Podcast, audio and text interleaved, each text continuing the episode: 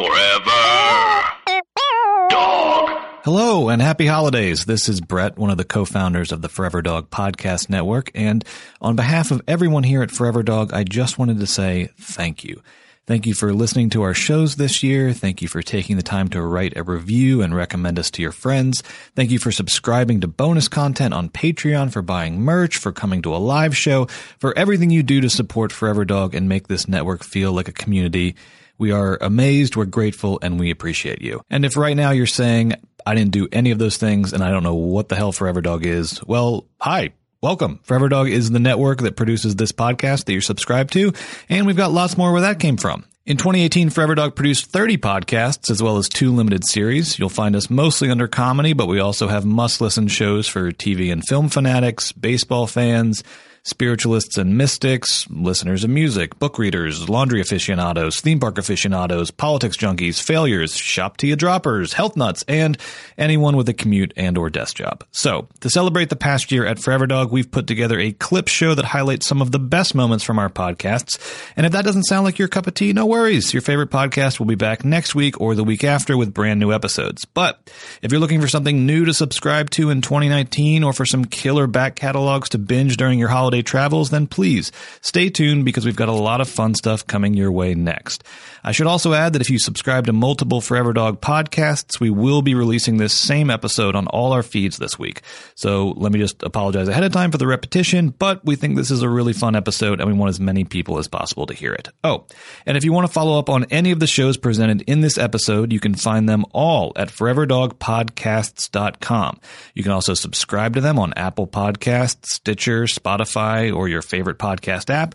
And you can follow us, Forever Dog, on Twitter and Instagram at Forever Dog Team. Okay, let's get started with the best of Forever Dog 2018.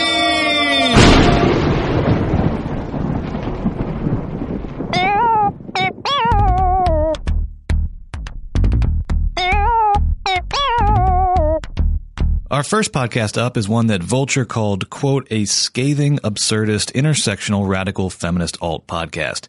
It's called A Woman's Smile. It's hosted by two of the most innovative performers working in comedy right now, Patti Harrison and Lorelei Ramirez. And the following clip comes from a special futuristic episode of the podcast entitled A Woman's Smile is Spaceship. Welcome to A Woman's Smile, Smile, Smile with your host, Lorelei. And Patti. Ha ha ha ha. This is the year 30,000, 50, 50,000. Our consciousnesses have been loaded into a hard drive in the sky in the cloud, and now we are a robot. And now, as Patti said so eloquently, we are robot. I am still the same as I was before, still fat, still big. And still I am balding, naked, naked on the show. Balding, naked, sad, horny, horny. Yes, it is really bad. We don't have body, but still, those things did not change about Lorelei's consciousness. Apparently, you can put consciousness in another big fat body. A big fat balding body. Still, when you move on to a different form of consciousness, you are the ugliest one. Sometimes pain follows you wherever you go. And even in my consciousness, people still debate whether I'm a man or a woman. It is true. And it is actually funny that you bring that up. No, it hurts. Because still, I question you. No, no, no, no, Yes, no, yes, yes, no. yes, yes, yes, yes, yes, yes, yes, yes. Let's No. get into it. What you have been thinking about? I have been thinking about my husband. He is at home in my mind, in our consciousness. We live in a chip. In our chip, we have an amazing bathroom. Our bathroom has two sinks. I wish I could also have a chip too. You'll have a chip soon. You are so much data, you don't fit in a chip. They do not yet to make a chip big enough to hold all your data. This is not fair. I uploaded my consciousness so I could be free of my body. Ha ha ha. But not. I am still in my body, still big and fat and ugly. Why? Eh? Let's talk about something else. So, Lorelei, what have you been thinking about? I have been thinking about maybe one day. Oh no.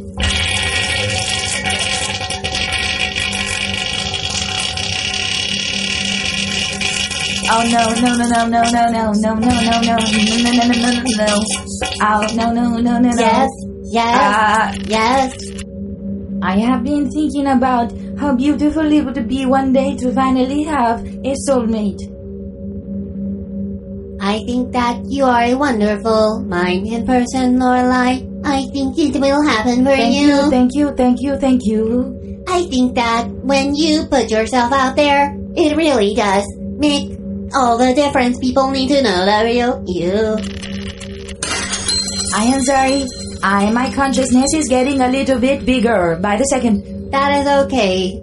You should demonstrate self control. You should demonstrate self control. One of my favorite things to do is sit on the pot inside my ship and take big ones. That is funny to me. Ah, ha. That is funny to me. Remember when we used to be in our bodies and I would go over to your husband when he was broken and I would take care of him? Yes, and I took my dance class. My dance class was an amazing place where I bonded with many women who look like me. They were just like me. They were white. They were five nine. They were 110 pounds. They were thin like me. They loved to dance to hip hop tracks, contemporary music at the time, like Charli XCX. You sound sad. When you talk about those things, you sound sad.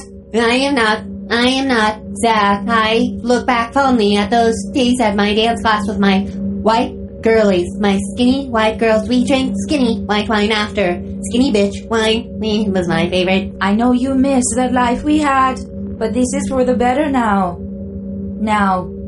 Now. I agree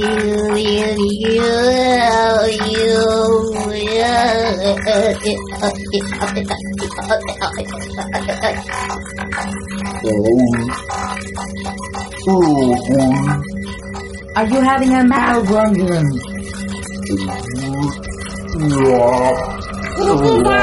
To me too. This next clip comes from a new podcast that premiered on Forever Dog in October called the American Arts and Culture Review.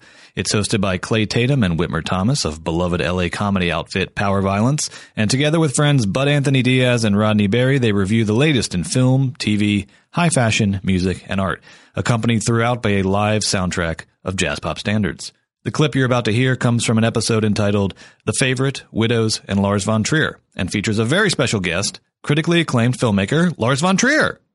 We uh we oh crap! I was it out, supposed Phil. to We- do something that I didn't do. Do you a special guest? Yeah, we have a very special guest.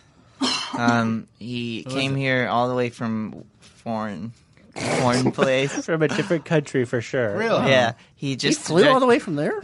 Yeah, uh, he just very directed a new film called The House That Jack Built. Um, Bud, would you mind going in and letting him in? Clay, you're closer. Will you just let him open? No, it'd be best if Bud went. Buddy, buddy, you have to go. Okay, later, bud. And there he goes. He's getting him right now. So, uh, okay, and he's coming in, and uh, and he's coming in, and he's he's sitting. Oh, he's down. gonna sit down. He's sitting down right now. Wow, this is amazing. This is so good. Hey, Hi! uh, hello. Okay, Lars. So, um, what? Glad to be here. So, what's some uh, Hey. what reasons we should see your? Did you what's- see my film? I haven't No, we seen it haven't. yet. What's No. it about? What's it about? The house that Jack built. Okay. What- What's that about? What's that about? Kevin Dillon. Okay. He's a murderer. Okay. Good. No, you can go in more detail into that. You gotta see my film Yeah. What is it about? in theaters now. Is it? Yeah, Okay. So select theaters. okay. So what's Not all of them. what happens in the movie? He's on the road Okay. in a car. Okay. Don't get in his car. You gotta see my film. Okay. I can milk this for a little longer. Yeah. And then what Okay. happens? So that's what it's about. Yeah. Okay. Um. Did and- you see it? Well, this is your idea. How about you take take the wheel here? Uh. So, what's uh? Where Where are you from? What got you into making movies? I'm foreign. Yeah, we're we got you into making movies. God damn. What got you into making movies? What got you? ma- What got you into making movies, Lars? A camera. Okay, Yeah, all right. cool. And what about I the camera? I bought. What about the What's camera about the made you camera? into I the camera? bought a camera. This is so good. And what? As a boy, uh-huh. as a boy, I bought a camera. Yeah. I Okay. was young, Yeah. How old were you? three. Yeah. so that's what made you decide. Yeah. And so you bought a camera and then you decided I'm going to make films. Mm-hmm. Uh-huh. Okay, so recently you've made all kinds of great films. What's your favorite film that you've made? Mm. But beside the newest one. Mm, melancholia. Yeah, because it's about depression. So, so that film is about uh, depression. Yeah. Uh, would you say that you've ever suffered from depression yourself? Oh yeah. Actually, Lars. So, what do you do when you're depressed? Lars, What's your remedy? Lars, Yeah? well, let me just. I have a. I'm, my headphones are broken and Yeah? Uh-huh. I can barely hear you. so if you go a little louder. Yeah. So, what is your? Fa- All right. so, what's uh, what do you? What is you? What would- Yeah? so you've struggled with oh, depression. Oh yeah. So, what's a remedy that you would recommend to someone who's dealing with depression? Oh, make movies. make make movies. Buy a camera. Make a movie. Okay. okay. Now, Yeah. Lars, while while promoting the mm-hmm. film Melancholia, Yeah. You came under fire for um, telling everyone that you're a Nazi. Yeah. So how do you? Won't stop talking. So. So, uh, do you redact those statements now, or no. you don't? No. I meant what I said. I meant it. So- I make films in theaters now. No, that's not what I asked. My film is in theaters now. Go see it. No, but when being interviewed a few years ago, you told everyone that you're a Nazi. Yeah. Do you regret saying that, or was that No. okay? So wh- why don't you regret it? I don't know. I, you know, I. You're so good at this. I don't. Okay, okay, okay. Here's okay. Here's the thing. Here's the thing. The house that Jack built. Louder. The house that Jack built in theaters now. Okay, so you're not going to answer. no, why? I'm. I'm embarrassed. okay. All right. There you Can pe- where can people find you on social media? Find me Lars Von Trier on Twitter and Yep. Lars Von Trier on Instagram. Yeah. What's your email? Email Lars Von Trier at Lars Von Okay, cool, great. dot com. Thank you. Next up is the wonderfully witchy Beyond, the only podcast we've ever produced that may have altered the fabric of space and time. In Beyond, self-proclaimed energy expert Mike Kelton seeks to solve his and his friends' real-life problems by supernatural means. Instead of going to a therapist, Mike goes to mediums, ghost hunters, cult leaders, healers, astrologers, and, in this clip, a witch. This is from the episode entitled Witchcraft, the Goat Head, and it features Mike's friend Lisa P. from the Bronx consulting a witch about the dark energy surrounding her boyfriend's ex. So I go on the trip. I didn't say anything. Like, I don't know. I never cried. I didn't shed a tear. I was just like, okay. Come back. And I'm like, what now? So I go back to her again. And, you know, she went through it again and said, she's not pregnant. She's not pregnant, blah, blah, blah. And I said, well, what can I do to like make this stop? Like, she's like a menace. She, she, this woman is a menace. She's menacing my life. Mm-hmm. Like, I can't go on. Like, I can't do it. I'm going to mm-hmm. break up with him. But then mm-hmm. there's a competitive side of me that's also like down with this bitch. Oh my god. So Rahina was like, oh, well, I said, well, can I light up like a candle in my apartment and, you know, do something or there's different remedies and different types of cleanses. And she was like, oh, no, no. Mm-mm. For this, you need to do something big. Well, it's a revocation. It's called a revocation. Yeah, like in Spanish, it's a revocation. So I had to do a revocation. So I was like, whatever, I'm I'm down. I'm down. Like, let's, what's let's up? revocate. She made me. I had to bring a photo Mm-hmm. of this individual, and she said, "Okay, I have to work on it for seven days." Most things in this tradition are in the numbers of three, seven, or 21. Mm-hmm. So I think she had to work on it for seven days. Then I had to come pick up the finished product on a Monday because this is the day of the like guardian of the cemetery. Give us what happens when you show up after the seven days on the Monday. What's what goes down? She went into the kitchen, into the freezer, and pulled out a plastic bag that was, you know, the size of like a bread basket. Um, and she hands me like a frozen goat head.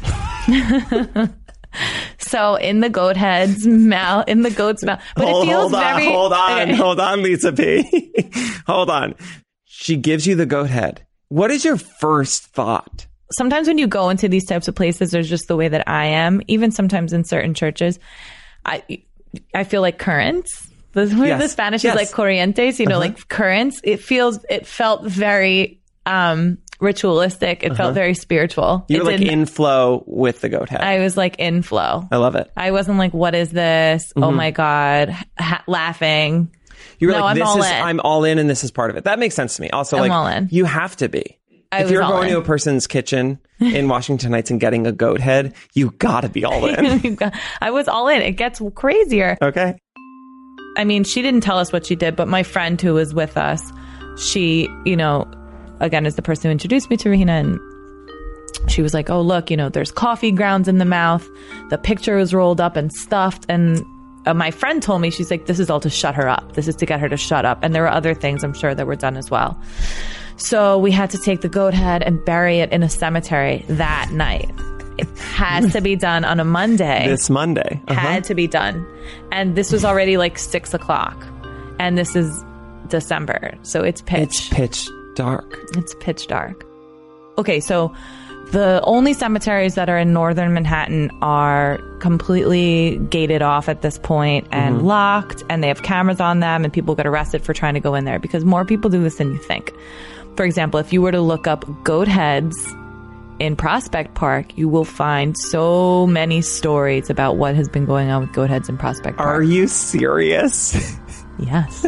So, of course, we had to research this. And guess what, everyone? It absolutely checks out. There are so many articles about goat heads in Prospect Park and also many other parks in the tri state area. And we will include those links in the description of this podcast for some light, fun reading after you finish the app. We've been huge fans of this next podcast for a long time, so we were very honored when they joined Forever Dog this year. It's Black Men Can't Jump in Hollywood, hosted by Jerah Milligan, James III, and Jonathan Braylock. One of the best movie review podcasts out there, Black Man Can't Jump was selected for Best of 2018 lists from the AV Club, Vulture, and Relevant, and the following clip comes from their award-winning episode on the film Black Panther. if people are into Marvel, I don't know, but like you know, when Infinity War comes, like characters have to die, and like usually they'll kill characters that are more secondary, Yeah. and like. I'm like, yo, if one of these people die, like, I'm oh, gonna be upset. Oh, yeah, like, it's I'm gonna gonna be be legitimately sad and upset because we really came to grow and love all of them. Quick too, man. So much so that I would say, like, my only gripe with this movie was I was so sad that Michael B. Jordan had to die, even though I know he did. I don't think he did, man. That's my that's my I- only gripe. That's with the my movie. only gripe with the movie because I was like, with the movie. yo, this dude was amazing, and you set it up so that he didn't have to die. You set up the lo- Mm-hmm. the internal logic in the film so that they could have saved him with the science and like. I thought he was going to be like Yeah. um Loki. I thought You he was know gonna be I'm the- saying? I thought he was going to be Loki. I'm very my But only the gripe with the way movie that is- he died, yes Yes, Was the lines, perfect. the yo lines, the were- line yo how he it died was perfect. how It he was. died was so it really G. was, and it, really makes was. sense. It makes sense. It makes it, like, I like. I story-wise, didn't want makes him to sense. die either, and then he said that line, Same and here. I was like, "This is perfect." Same here, and he just and he just did it.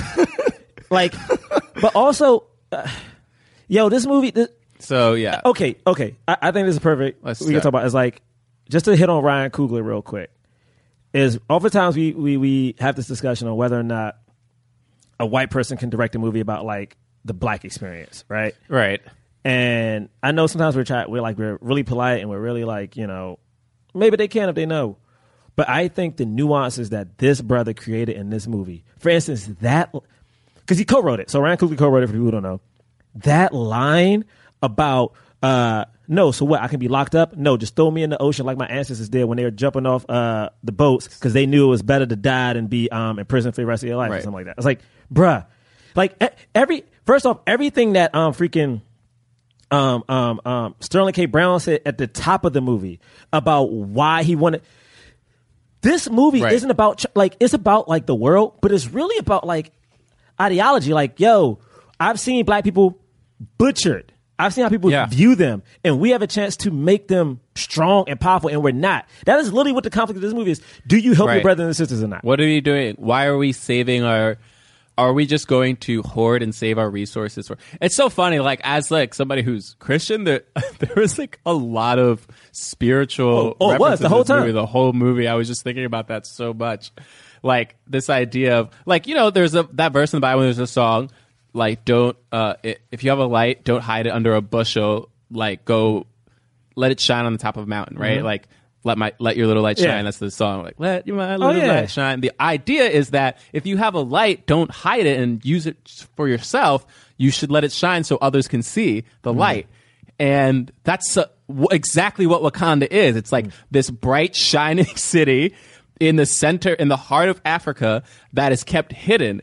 And the main conflict and theme of this movie is like, are we going to keep this hidden for ourselves or do we have a responsibility to the rest of the world, especially the rest of people of color in these in these nations, surrounding nations that are suffering, and that we know we could help and we're not helping mm-hmm. to protect ourselves? You That's know, the crust of the movie. It's not some giant invader trying to take over the world. I mean, I guess it kind of is. I mean, not an invader, but it's like something that's so real to black people. Like, I'm on a thread right now with my boys from back home, and it's like 10 of us on this thread. And literally, the whole discussion has been since Trump has been in office, especially this year in particular, um, of what can people of color do to help more? Like, what basically, like, what should we be doing? Like, we know we got to do something.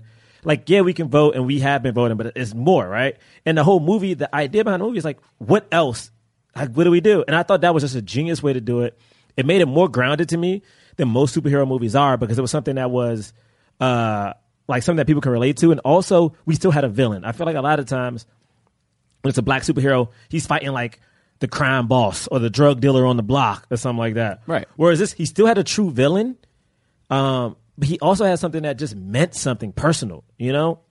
I, bruh. And then Ryan Coogler, again, Ryan Coogler, his three movies all have over 90% of Rotten Tomatoes. You know, I hate quoting Rotten Tomatoes, but to go from Fruitvale Station, which was set in Oakland, which he added this character back in Right. Oakland, and I feel like he did that on purpose, but that's just me. Like, he had that movie Oh, to go from definitely that did that to purpose. Creed. It's like this young black man, 31, 32? yeah. like young young black man has now changed the way a lot of black people even view themselves. And I'm like, and he wasn't Yeah. rich. Like this wasn't a rich black brother. Right. Like he i- he is from Oakland. Like he grew up with not that much, and like mm-hmm. my man has He shown went to USC. he like that is the American dream. If you want to be real, Yeah. he inspired he yo my man will not only inspire black people around this country, but he's gonna inspire like mad people of color around the world, bro. He's also he's just inspiring filmmaker. Yeah, it's like come on, man. Like He's oh my just god, a great filmmaker. Just this past week, we sadly said goodbye to one of the original Forever Dog podcasts, one of our all-time faves, The Book of Yay, hosted by Rob Haze and Chris Daniels. For the past two and a half years, Rob and Chris have been journeying through the Kanye West canon song by song, while also trying to make sense of every twist and turn of Kanye's career. Even though the podcast is over, the Book of Yay leaves behind an incredible back catalog of episodes that are well worth revisiting, including so many great moments. In particular, Rob and Chris were really at their best when they were unpacking the controversial and problematic public lives of our most iconic pop stars, whether it be Kanye himself, or in this clip from the episode Hell of a Life with guest Gordon Baker Bone, Lorde. Don't pull a Lorde. We're not talking about. we're not talking about. We're not going to talk about Whitney Houston All like right, all that. right, all right, all right, cool. Get All your right. apology tweets ready. Doug. Yeah, I definitely. I'm sorry. Sorry, uh, Mr. J.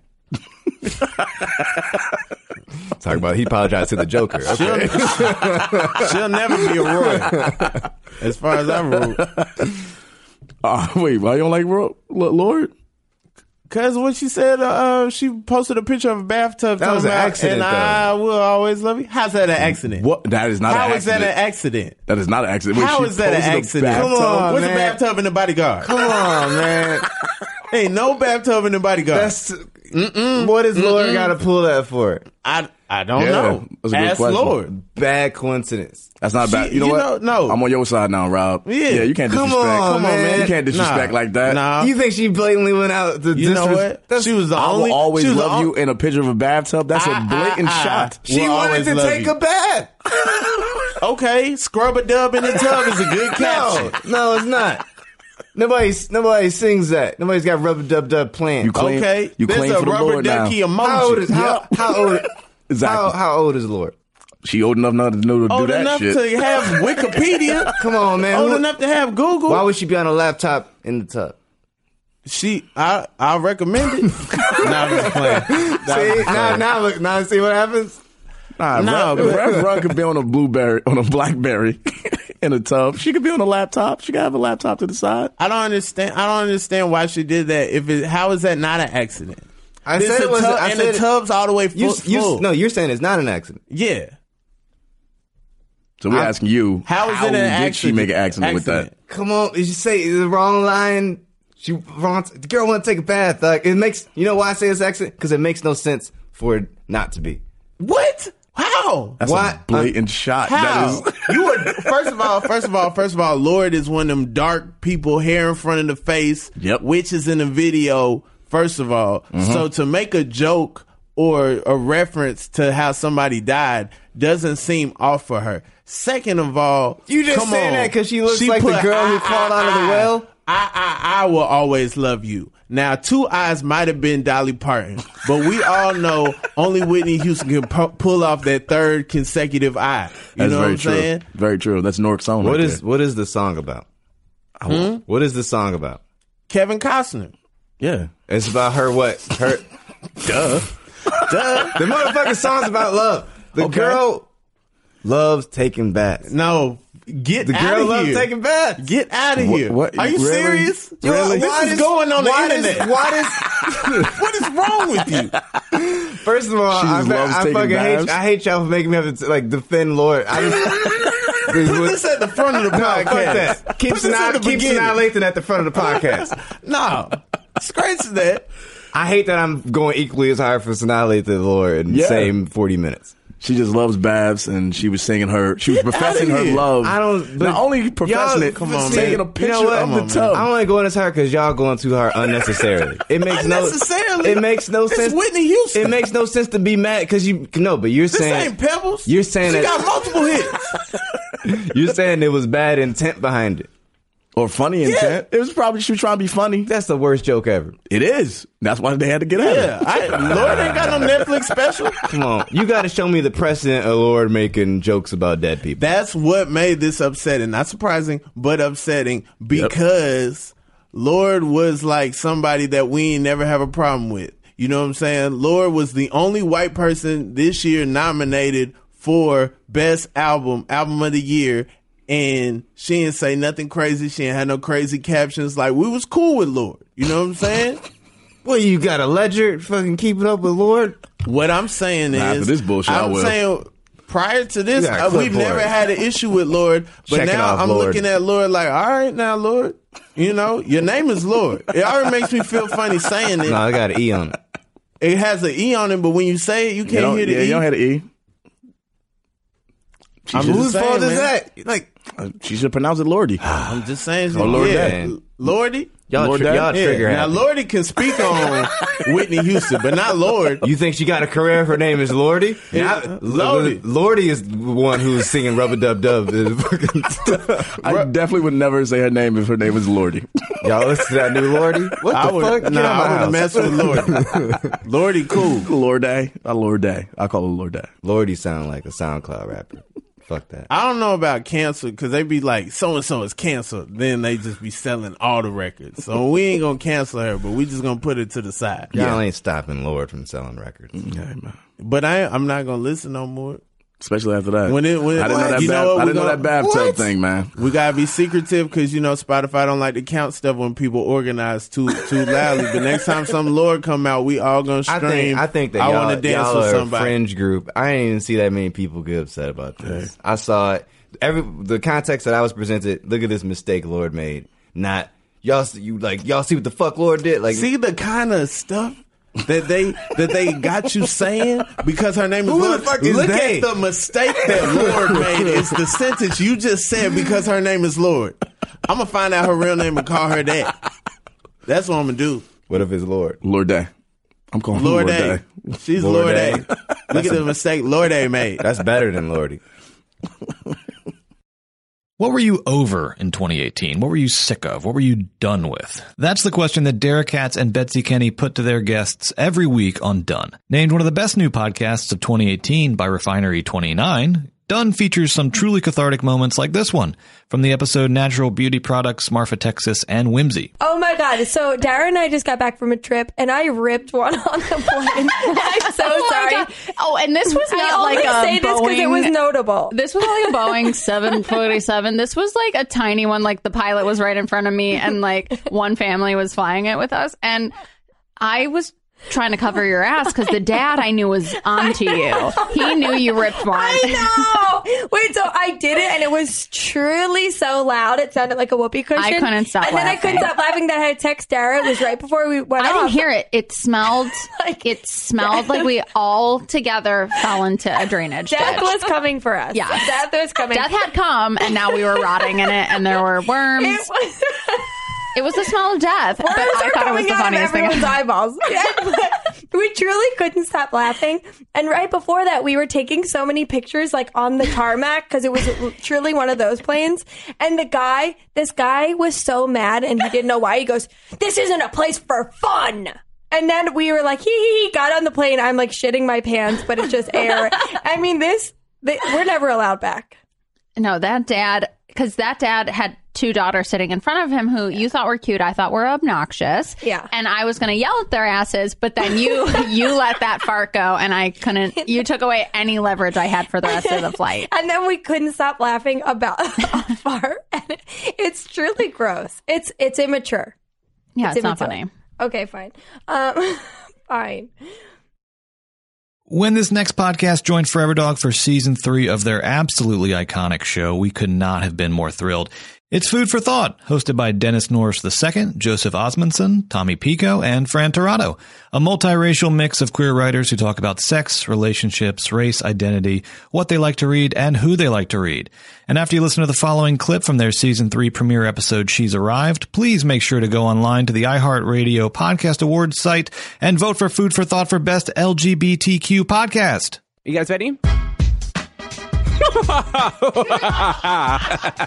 Welcome to season three of Food for Thought, a podcast gabfest wherein a multiracial mix of queer writers gather around the table to talk about sex, identity, hmm. culture, what we like to read, and who we like to read. Fran just fell out of his I'm chair. reco- still recovering from that bone chilling laugh. like waking up the souls of thousands of thoughts of yesteryear. Sex me so good I say blah, Summoning blah, them like blah. it's some fucking. It's, it's like slutty Pandora's box, just unleashing all these slutty demons Sluts coming Very back from the grave. Food for thought, where every day is cheat day. Yeah. I'm Tommy Teebs Pico. I'm an Indigenous American poet, screenwriter, and my fourth book is coming out in fall 2019, proving once and for all four books in four years I am, in fact, that binge. Yes, you are. I'm Fran. I'm a writer, editor, and my drag queen name is Virginia Slim, but my drag king name is Girth Brooks. Oh, no. oh my oh. god! I Oh, believe you're there's a- straight. Are you straight now? yes. I Jigs up. It's been three seasons. I've been straight the whole time. What if that was actually the oh rumor? Oh my god. She loves the twist. she lives for the drama, mama. I have never seen you suck dick personally, so who knows? I know. I am Joseph Osmundson. Obviously, you did not get that sex tape. Okay. I mean, that's- my publicists are doing a great job, is what you're telling me. a scientist nonfiction writer, total top as always, and the food for thought originator of sticking out your tongue in pictures. Oh my god, that's not true. That I is did so it. true. I did it first. Find me the receipts. Slander. I Slander. will never forgive Slander. either of you for Slander. that. It is I invented so it. gross. Ned I invented Slander. it. Um, and hi guys, I'm back. Hey. I'm Dennis, reader, writer, former figure skater, and It is my life's work to work Michelle Kwan into every conversation. You're doing a great Every job, day. sweetie. You're doing a great job, Also, sweetie. dear reader, lis- replay that uh, Dennis's intro with the context that we have deemed Dennis with the affect of a YouTuber, a white YouTuber, a white like makeup tutorial YouTuber that's like, "Hey guys, Gucci. how's it going? This is my unboxing video." I am so tired, you guys. Let's do this anyway. Listen, you can you can take the Becky out of the valley, but you can't take the valley out of the Becky. That is an Oh, uncanny God. valley. Who wants to tell us what we got on the menu this I week? I got it, everybody. This week, all of us fuck Rihanna. We give good advice from at least one doctor. Hmm. It's me. Uh, we conclusively decide that Mimi isn't a diva, not anymore. Fuck you, Fran. Oh my God. and God. we knock on the window pane of one of the greatest voices Aw. of all time. Take it away.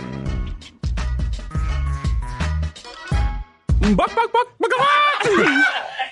I'm feeling a little peckish, God, so I let's start the top of this show the way any good top should, with the little tease, our uproarious appetizer segment, Amuse Boosh. And to amuse our booshes today, Fran got a little game for us. That's right. So the theme of today's episode is divas. So it only makes sense to gamify the meat of this episode with a healthy little helping of Bone Block Bench. I'm game. My Divas fave. edition. It's Such good copy, Fran. I know, right? Divas edition. So if you're not familiar with our um, game, which we coined and created very originally, Bone Block Bench is pretty much the exact same thing as Marry Fuck Kill, um, but thoughtified. So bone means you like you need them, you gotta have them. Like even if it's just for one night, like you're just gonna fuck their brains out. Bench is like you want to like you you're gonna put them on the sidelines. Like maybe you want to play the long game with them. Like that doesn't mean like they're out of your life forever, but like you want to put them on the bench. Mhm. And block is like what happens after all of Joe's Tinder matches go on one date with him. um, no, that's report. I'm bone, bone, bone, and they're block, block, block. um, and so another disclaimer here: I will not be playing softball. There are no easy. There are no easy balls that I will be throwing at you today. I'm- okay, I'm out. I'm see you guys later. I, there have been too many entendres. Dan Gill and Eric Dodorian have been through it all on their podcast Groomzillas. They've planned their weddings, they've gotten married, they've watched the Dodgers lose two consecutive World Series, and they've talked to tons of amazing guests about love, marriage, and the whole damn thing. The following clip comes from Dan and Eric's live stream of one of 2018's most memorable events, the royal wedding of Meghan Markle and Prince Harry. Recorded simultaneously in LA and Baltimore in the wee hours of the morning. Here they are, the Groomzillas.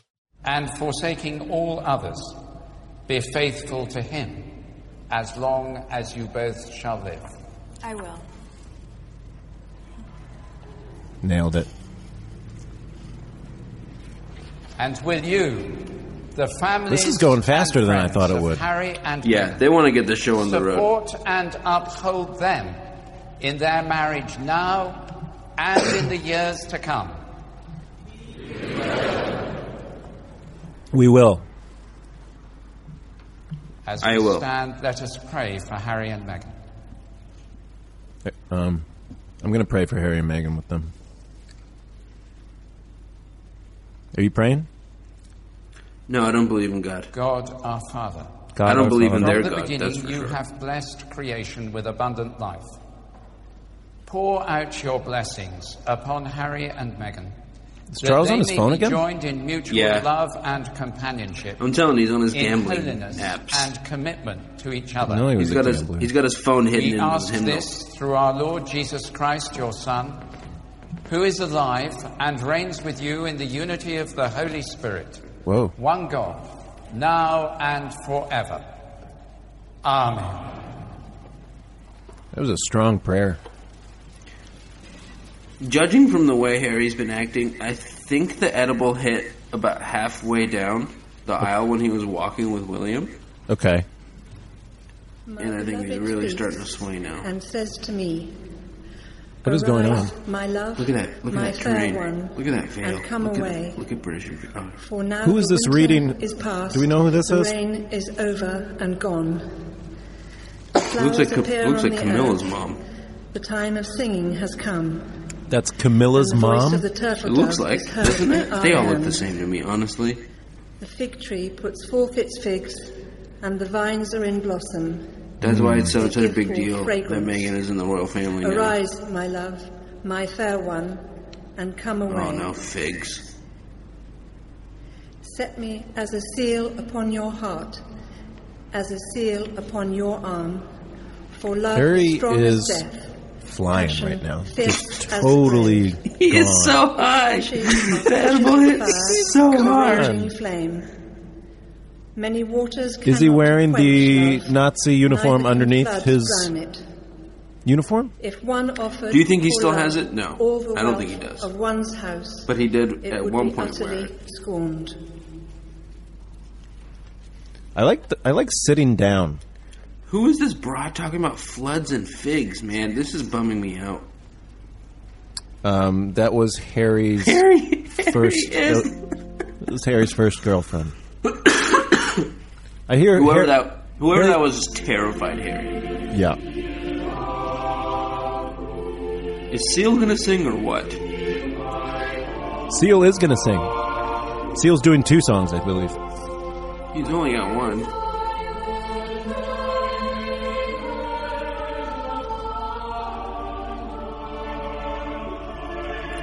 Does this remind you of the wedding from Love Actually at all? This part kind of does, doesn't it? The choir? The yeah. Is there choirs in Love Actually?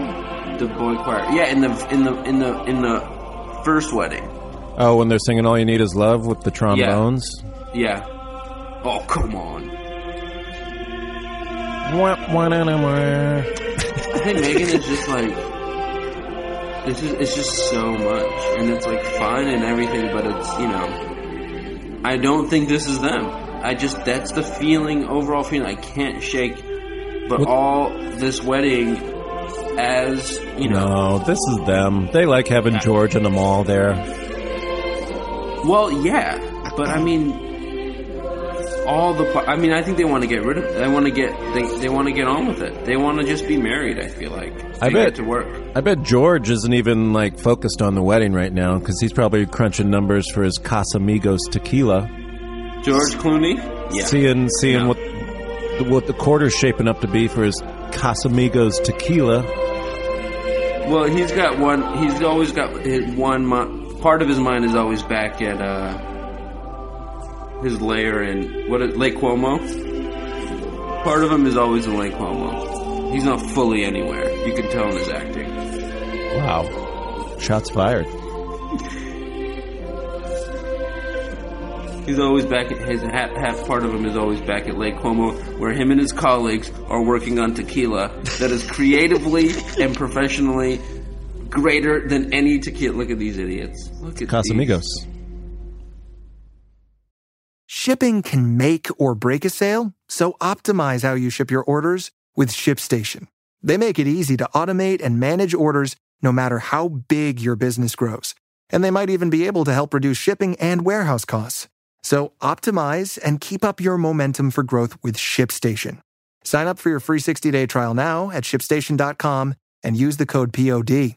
That's shipstation.com with the code POD. In a crowded landscape of character based improv podcasts, Hampton High has quickly become a world unto itself. That's what the AV Club had to say about this next podcast, and we could not agree more. Hampton High is created by and stars Tim Platt as high school junior Hampton McElvey, whose quest to become the Marc Maron of Rockville Prep by interviewing students and faculty of interest leads him down some very strange paths. The following clip is from Hampton's interview with theater kid Mitra, played by guest Mitra Jouhari interesting. We have more in common than people would have thought who are looking at our different social circles. And that's why I like this podcast. That and I think that's kind of the amazing thing about our school mm-hmm. is people are pretty open minded to connecting with people from other social groups. It's definitely true. Go Skunks, truly. Um, okay, so I wanted to ask you. Uh, so you do these roles, you do these behind the scenes stuff, but like, where? I mean, let's be brass tacks here. Like, where's this gonna go? Is this your career? I mean, you know, I, now that I'm 17, I've kind of come to terms with the fact that there are people who are made for this stuff and there are people who just love it and aren't necessarily going to get paid to do it. And I think I'm the latter rather than the former. Uh, so, one thing I realized about myself recently is that I'm actually really amazing at math. Um, I've known that for a long time, but I haven't really thrown myself into it. But I've been spending more and more time thinking about it, and I think I'm going to go to school for accounting. I just have to be realistic with myself. I'm great at math. I love the idea of helping people shape their, you know, take care of their lives in a way that is responsible and pragmatic. So I'm going to study accounting and just sort of see where that takes me. And maybe I can marry the two at some point, but mostly I just want to get into the numbers and see what happens. Okay, that was the sound of a pin dropping. Um Okay, but like if you get a big role next year in the play, then like maybe that would be your you know what I mean? Like are you only saying that cuz you haven't had a huge role yet, you know? Well, I mean, it, of course, it would be an honor, and I would take it incredibly seriously if I were to receive a huge role. But Right. when you think about like the Graces or, you know, the like Evan Harper's of the show, I mean, of the school, um, I'm not one of those people. Those people just radiate a magnetic energy that makes you want to watch everything they do. And I just don't think I'm that. And I'm okay with that. Um, okay, is this like one of those chick things where you're like saying like you're insulting yourself so other people will be like, "Oh no, you're actually actually great." You know what I mean? Like are you saying, "Oh, I just want to be accountant," so like I'll be like, "Oh, no, you should actually do theater." Do you know what I mean? A chick thing? Yeah, like you know how like some you know how some chicks are like, "Oh, I look so ugly," and I'm like, "No, you don't. You actually look really hot right now." Um, I'm like, "Oh, thank you. That's what I wanted you to say." You I know? mean, I know what you mean by a chick thing, but it actually hurts my feelings when you say that. To call it a chick thing? but I to lie? You've never told a lie? no, I've obviously told a lie, but like what I'm So saying. you're saying a lie, a chick thing is to lie. No, I'm just no. That's not what I'm saying. I'm saying it's like you saying, "Oh, I love the theater, but I want to do something else because I'm not that good." It is sort of like when a lot of chicks, and this is true, do say like, "I don't look good right now" because they want the guys so that they look good. Like, Don't you think that diminishes my goals by saying that I'm lying? I'm actually really good at math. I'm great at math. I've always gotten A pluses in math. It comes really naturally. I, I'm I'm sure you are, but I'm this. That's not. I'm not. I'm not saying you're not good at math. I'm saying that like I'm not mad at you. I want you to know I'm not mad at you, but I just want you to know that it's actually pretty destructive of you to refer to me saying that I want to pursue accounting as a chick thing. When I state my goals, I mean them. I'm an intelligent person. I, I know I yeah no I I'm I know that I'm not saying you're not intelligent I was just like if like a theater role came around the corner that changed your life I'm just saying that you would probably take that so right I mean so Yeah, but I'm saying that I don't think that's going to happen and that I've accepted and embraced and I'm really excited about pursuing accounting. I'm not mad at you. I'm just saying phrases like chick thing are problematic and I want you to think about the reasons why because I respect you and I think you're capable of better, Hampton. Uh, okay I really like you. I mean it. okay I like you too. I feel like I'm walking on a minefield right now to be perfectly frank. Like I uh I, I all I okay. I mean I'm not I'm not I'm not to dig this hole but like all I'm saying is that like people some uh, I mean all I'm saying is that like people sometimes say you're okay you're saying what you mean I see I s- you are saying what you mean and People a lot of people say things that they don't mean and I don't think it's tied to their gender. Okay. Uh, that is the sound of a mind blown.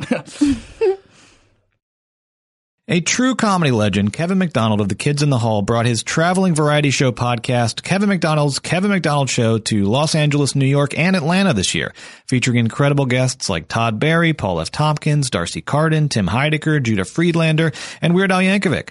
And the list doesn't stop there. Check out Kevin's back catalog for sketches, live music, and unforgettable appearances by Mike Myers, Aimee Mann, Andy Richter, Ben Gibbard, Rob Corddry, Rachel Dratch, Bob Saget, and fellow kids in the hall Scott Thompson, Dave Foley, and Mark McKinney. Now, please enjoy this clip from Kevin's interview with Weird Al. I also, oh yeah, this. I remember. Uh, in Canada, another one loves the bus was like a super super hit. Um, uh, Was it? Yeah, was it? Wasn't it in the states? I kinda. It just barely got released. Like the record label went. Really? The record label went bankrupt uh, two weeks after it came out. But it got out there, I guess. yeah. How did you get your first record deal? Like, was it because of uh, My Bologna or? Um, Yeah, well, that was the first, that came out on Capitol Records, uh, like the original bathroom recording. Literally recorded in a bathroom in my college, and Capitol Records put it out, uh, and it sold, you know, a couple dozen copies. I don't know. If you can find a copy today, though, it's worth like 35, 40 cents. So Oh, good. That's- I think if I it's have it. autographed. I might have. I might have it in the basement. Of my when I moved from uh, uh, Toronto, uh, my sister took all my stuff and put it in her basement. and Then she had a flood and ruined everything. Oh no, Yeah, that's a that very was a sad, sad story. story. That's very sad. sad story. Why'd you bring the room down like that? Uh, because I want to get out to Ah. go to my airport. I see. um, um, uh, oh yeah, here's. Uh, he he was going to come tonight. He's not here. Dave Foley, one of the kids in the hall. He was going to come here. He was going to come until here. he found out I was showing up. No, no, it's the opposite. Oh. He found out I was showing up. he he got a headache. He had a. Should I say this? I can't even pronounce it. Yesterday he had a uh, help me colonoscopy. Colonos- colonoscopy. And he's uh, feeling badly from it. Oh, he should have just gotten a semicolonoscopy. Yes.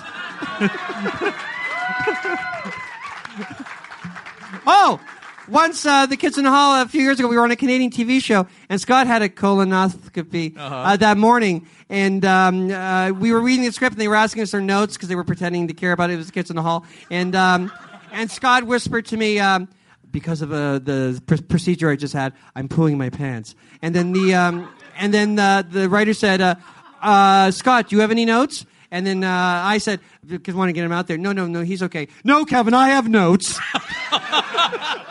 and pooing his pants, he gave a half hour of notes. Yeah. No, I, I have had the procedure a couple times because I'm an old guy, and uh, they give you pictures. They give you pictures afterwards. God. Oh, my God. And more than once, I've asked my wife, "Should I Instagram this?" No, no, do not do that. It'd be so popular. It'd be so. Uh, not as popular as another one loves on the bu- uh, bus. On the, What do you keep calling it? Another one Another loves one loves on the bus. Another one loves I'm on the adding a- bus. I'm adding a word. and changing a few, but it's They- all right. they added we words. get the gist. They had different we words get the in general Canada. feel. yeah. Dave Foley and I, Yes. we always talked about ad nauseum. The people would tell us to shut up in the 80s and 90s how funny your videos were because we're like uh, we're big fans of Buster Keaton and the sight gags were amazing. Who thought it? w- Did you think of the sight gags? Uh, well, most of it. dep- Um, yeah. Like, so you're a comedian more than I like the comedy. you like the comedy. That's my point. That like that. Uh, how did you get that talent and music like that?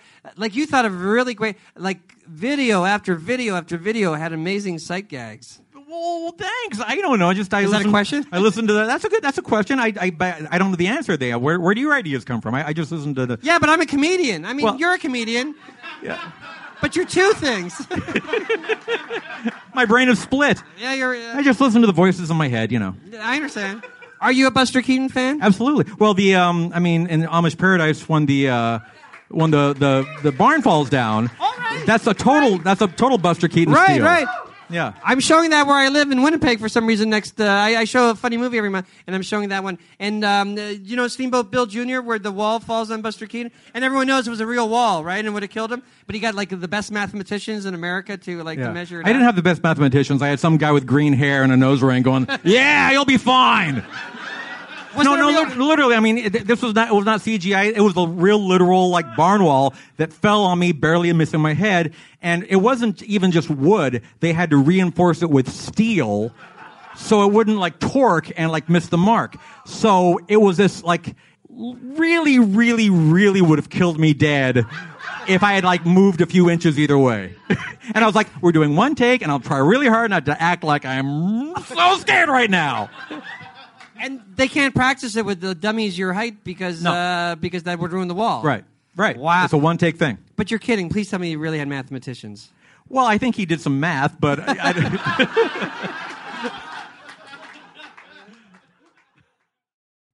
Oh my God, how many accolades and catchphrases can one podcast have? Las Culturistas, hosted by Matt Rogers and Bowen Yang, has been named to best of lists in Time, Esquire, Vulture, Time Out New York, and many more publications. And they are about to embark on a national tour early next year. Las Culturistas remains an absolute must listen week after week. And if you need proof, just check out this clip from their episode Piss Sussy, Sis Pussy with the woman smiles, Patti Harrison. And after you listen, follow at Las Culturistas on Twitter to see if Matt and Bowen are coming to your hometown in 2019. Roll that clip. If you had all the money in the world as the pop star that is Patti, what does your concert look like? How does it start? Like, who comes out? Like, what's is there a story? Like, what kind of fantastical aesthetic elements are we happening? Like, if you could do a world tour, like the 1989 tour, Oh, or like wow. Beyonce Formation, like, Mhm. what is the Patti tour? So my tour would um, be called. Well, let's not start there. Okay, let's not Let's start there. actually say that uh, it would be an audiovisual experience. Yes. There would be, you know, there would be pre-filmed things that, and there would be huge screens. Oh, wow. And This there is would be different. lights, Mhm. lights that would come up. So the so the concert's about to start. Imagine Okay. concert's about to start. I can see it. Everyone there's like there's uh, what is stadium is like fifty thousand people. Yeah. And then and then the lights go out and everyone's like, oh, and then yeah, and then uh, some lights come on, and then the screen comes on too. Oh my god! And then I come out, and then music is playing. Oh my god! There's so much music playing. Everyone's dancing and screaming. I come out. Dancers come out. They're dancing too. Yeah. They're like they're all they're doing the routine. We we uh, painstakingly painstakingly practice. I come out. I start singing a medley of my orig my hits from my first album. Yes. and it's like a medley. Yeah. Yes, that, but it's like in the key of another one of my hits, and they're all in the same key. because it sets you up for the next song that you're going into in the medley. Yeah, Yeah. It, it's and this is like an amazing medley. Then my outfit also, by the way, looks beautiful. Oh my god! To describe it, everyone is like, um, and people are taking pictures of it. Oh my God. People are taking pic- people. Thousands of people have their See the phones lights out. Wait, are people describing your outfit as like yes, gag, slay? They say a gag. People are saying gag. Are they And screaming, I'm- Well, one person actually is screaming a slur. There's like one person out there over all the screams of adoration. I can kind of hear one slur. And I'm like, I think I know what they're saying. I think it's a slur. Yeah. Um, but I'm like, I'm not trying to focus too much on it. So I'm like, I'm like focusing on, and again, my choreography is slightly less intense than the dancers, Right, I can right, fully right. focus on dancing. Yeah, yeah, and yeah. I need time to kind of vamp and you like walk around and like, like point here and there and be like, Yeah. New York City. and then I, I point and I'm like, are you? And I stop. And there, there's also, I'm not lip syncing, but there is a vocal track. track, in the background. It has the chorus on it Right, and then right. the lead. Yeah. And people are like, ah. And then I hear, I hear like in the distance, I hear like, I hear like, and I'm like, wait, not only did I hear a slur, uh, but I think I recognize the voice of the, and I'm so I'm like, did- we're going into my first, my first song is actually one off the new album. Oh my god, great! and it's like it's it's a song that's like fast. Yeah. and then so it's like yeah. And then it's like images. There's images that correspond with the song. Yeah, so the yeah. song is actually about uh, moving on. And Okay. then so that's going on. And then a spotlight uh, uh, n- uh, not planned a spotlight i'm like what is going on a spotlight goes to a crowd Um. guess who is in the crowd Ellen DeGeneres. Ellen DeGeneres. that was it. That really was And it. wait, hold on. Because we we talked about her last time. Yeah, and she's erect. She's How big is her dig? It's 17 inches this time. This time it's It got 17 bigger from inches. last time? Yeah, she did something. She got like an she, She got, got an, a penile implant. She got a penect. Oh no, no, no! Penectomy A is when they penectomy. no penectomy was when they, when they remove the penis, but she got a penile implant. She got a penectomy and then and Got her, it, got got, got her penis removed and then got A, a penoplasty. an it, a, a, a African rhino horn in the place. So actually, when I said it was 17 inches, it's actually closer to four and a half feet long.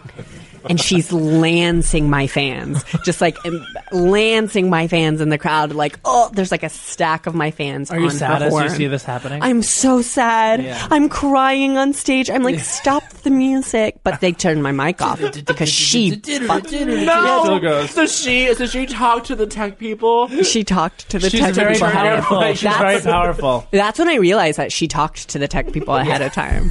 And that is not, that was like, oh my God. And still the music. This is bigger than I thought. and then there's a part in the music where all the percussion drops and it's just like, it's like it's like this arpeggio of like harp. It's a beautiful part of the song, and I'm like, Ellen, get out of here! As she comes up on stage, oh does a flip with still about six of my fans stacked on her horn, does a flip. The centrifugal force of the flip flings the fans at me off of her. Like, and she's about, she's flipping probably like 20 feet up in the air. So it's like, That's insane. She can get that high. Oh yeah, oh yeah, I know. It's like a full, and it's like, re- it's a really fast rotation. We don't It's know like six how flips. powerful Right, right, right. is. Wow. But but all the fans But end the up- fans have come towards you. But the in the fans, air. they smack into me, knock me down. Oh my god. My and my big platform shoes break. No. Embarrassing. No. Embarrassing. Embarrassing. so embarrassing. What an Yeah. epic concert fail. Yeah, Jennifer Bowman, who's our costumer, she's like made those shoes herself, like Oh my special. God. And so Was it's she okay? like, Does she get oh. out of the arena? Huh? Did she get out of the arena? Oh, Jennifer Bowman doesn't come to my shows because we have a bad relationship. Oh, okay. Uh, so then, uh, so that's the whole thing, and then, um, So then, by that time, you're knocked out, and the fans, I guess, are long dead by now. Yeah, or but- at least several well, of them. like six, and maybe some that got injured, in, in Yeah. During and- the fray. and they're like, they're all mad. They're like, this Yeah. is not what we came here to see. So We now, came here to see uh, the music. We're Yeah. here to see Yeah. Patti, man. But th- at this point, they've all turned because they're mad and they're Oh. all saying tranny. They're all going No, tranny, you tranny, and I said, stop it, stop it. And then that's when Ellen turns to me, No. and guess what she fucking says? No. No, what? Guess what she says? What does she say? She says, "You are a bitch," and my heart breaks. Oh my god because God. I believe it. And it, it's Ellen. It's Ellen. She and at is this point, a hero. She's obviously a hero of mine. In that moment, like she's gotten everyone to turn on you. They obviously have taken sides with her, even though they've killed probably some, some of the people that they know. Yeah. they start killing. I mean, the fans are so mad, screaming tranny. They start killing each other. Killing each other. This is so Oh, but oh, just so you know, just so you know, at the at my tours, all my fans are cis because I won't let trans people. in. 'Cause I I don't like trans people. Yeah, yeah, You're yeah. a turf. I'm a turf. You're a turf. and it's a tur- it's turfs only. Yeah, turfs only. Yeah, turfs only. Trans and exclusionary radical they're feminists. For those yes. of you who don't, or who aren't with it. and they're all and they're all straight. Beautiful too. They're Straight, beautiful. beautiful Cis. turf. Yeah. Turf. Straight, cishet, beautiful, And gorgeous turf. They're saying tranny, but also Ellen, I remember originated the pronunciation Tronny. Tronny, yes, with with an H and two N's. T R O N N E I G Oh, with the O, with yeah. the H. Oh. O and the Tron- H. yeah. Tronny. But so they're screaming tranny, Tronny. And she's like, "Hey, you know why I say it that way?" And I was like, "Oh, why, Ellen? This night couldn't get any worse." And she's like, "Because it's a play on pronunciation of the Vietnamese language. Because I know you're Vietnamese Oh, too, you no. Tronny." Oh, just, just d- c- cut Steve or twist the knife. She fucking, she fucking puts that knife Oh, on a she- screwdriver. Let me tell you something an about Erin. electric screwdriver. Ellen, yeah, this night it's she- more than just twisting the knife. I am. Yeah, yeah. She really went there. That's She a really go- went there. That's a gorgeous tour. And that is literally just Stockholm, where the tour starts. That's literally just the first leg of the tour. Is and, and talk Sweden. about why Stockholm. Like, what does Sweden Yeah, mean what to was- you? what Why, was- why is that meaningful? Uh, rich culture, a lot of amazing art. Their government, like uh, the government in Sweden, is just like really progressive socially. You know, the access to healthcare, the way people like treat each other, even. Yeah. Um, predominantly white, blonde. Yes, yes. It's it's sort of easier when That you have- matters. It matters. And a lot of amazing pop comes out of Scandinavia. And that's of course. amazing pop. But see, the thing about Sweden, and the thing that it's it just it's a great case study in um homogenizing a people to more easily govern and more easily socialize and provide access. If if the people look the same, it's easier. You know. Yeah, absolutely. Once you all look the same, Yeah. Then you all act the same. Yes. Then you all buy tickets to the same concert. Oh my It's beautiful. That's a good, really good economy uh, model. I disagree. Okay, but you're you're still like Everything I said up until this point would I was setting up that you Oh. would say that, so I would agree, and then I changed my mind in real time. Oh, okay, cool. okay, all right. Um, And that's what people come to expect from my shows. Yeah, Yeah. that they're going to expect to like, except for example, get through it and live. Yeah. Yeah, Yes. that might not be the case. Well, that's why they turned on each other. yes. Well, and the tour is called Cis Hets Only. It's radical uh, Turf, I cis think het turfs turf, only. beautiful turf. Yeah, it's called Beautiful Turfs, colon, cis hets only, uh, uh, colon, uh, uh, D- Dharma and Greg live for one night only. And they're there. They're, the actors who play Dharma and Greg are there. Oh my god. And they, What? Jenna Elfman? Jenna yeah, Elfman. Jenna Famous Elfman. Scientologist? Famous Scientologist, and I'm and I'm giving I give her like a 20 minute platform in the middle of the show just to talk about Scientology, and she's like really charismatic about it because she's like, I know it's, it's so crazy. You guys probably think I'm crazy. Yeah, it, it really is. A lot of it's so stupid, right? Like really luring people in with that. Disarming, like- disarming, disarming. yeah, she's like, you know what one might be fun? What if you just like took some friends and you went to like the Church of Scientology as a joke? Because the doors are always open. You should see how like crazy stupid some of the decoration is. It's so gaudy, and everyone's like, haha, that's so funny. And but it's like under the guise of like, oh yeah, come see how stupid this thing is. And then But it's 50,000 people. I'm like, they're going to go. and they all go. And how many of them uh, fall for it? Hmm? How many Them of them fall Did you- for it? Did you not hear me? Wait, are you? I said they all. All of them? But I know all of them go, but how many stay? How many sign on the dotted line when Well- it comes push comes to shove? Well, when push comes to shove, jokes on you, bitch. They were all already Scientologists because it's also all Scientologists only. Yeah. Only Dharma Gro- beautiful Turfs. Scientologists who are also turfs. Cishet. It's called Beautiful Turfs, colon. Um, oh, so- Cishet only. Cishet only, colon. Dharma and Greg live one night only, colon. Scientologists only. Yes. The newest addition to Forever Dog is this next podcast, the very funny Mall Talk, hosted by comedians and LA mall aficionados Emily Faye and Paige Weldon, who do not think that hanging out at the mall should stop in adulthood. Each episode, a guest joins them to discuss classic stores, mall memories, and recent mall going adventures. In the following clip, Emily and Paige talk to comedian Solomon Georgio about Cinnabon, JCPenney, and so much more. So then you never went back to Macy's? No. But I did eat at Cinnabon every day. Okay. I, I used to do the worst thing ever because Cinnabon had um they had those they had the particular ones uh which was like the pecan one Mm-hmm. and also I don't think they have it anymore. They actually had a root beer milkshake. Oh. that sounds good. Oh yeah, so I'd have a, We had the same exact reaction to that. Oh. Ah. so what I would do is order both of those things at the same time. Every day? Oh yeah, every day. Well, it was th- within those three days that I was Oh, working sure. there, and many times before and after, uh, until they no longer serve the root beer.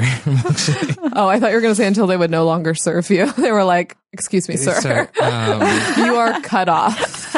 we can see how soft your teeth are now. you have to we have a we have a moral responsibility. You've been vibrating for the last thirty minutes, and I need you to stop. oh my! Wait, so where else did you work? Um, I'm trying to remember all the places that I worked because I had a lot of jobs at the time, and I had that I would quit uh, in dramatic ways. um, because I did work at a J.C. Penney, but it wasn't at that mall. It was Okay. at um. Oh my God! It was Alderwood Mall. I think it was called. Oh, I can't remember. It's it's in Lynnwood, Washington, which is in North uh, Seattle. Um, and I worked at the J- J.C. Penney's there. There was a J.C. Penney's at Northgate, which I went to many times. Did you Uh, used to shop at JCPenney? Oh, so many times. It's my mom's favorite place to buy her kids presents till this very day. I'm pretty sure she's currently in that JC Penney trying to see if I want an oversized Tweety Bird shirt or And you do. or a small pair of boxers. no, she buys me briefs. That's tidy whities. She never knows my size. It's always a double XL or the smallest, and you're like, who, who, who do you know? Have you met me before? I do feel like J.C. Penney is also like in my mind such my mom's like Mhm. department store It where it's like I feel like it's like Macy's is a little more like elevate. It's like a little fancier. J.C. Penney, it's like mom's like I'm going to Penney's. I'm getting a deal. In my mind. Oh yeah, Is that where all like your school clothes and stuff came from?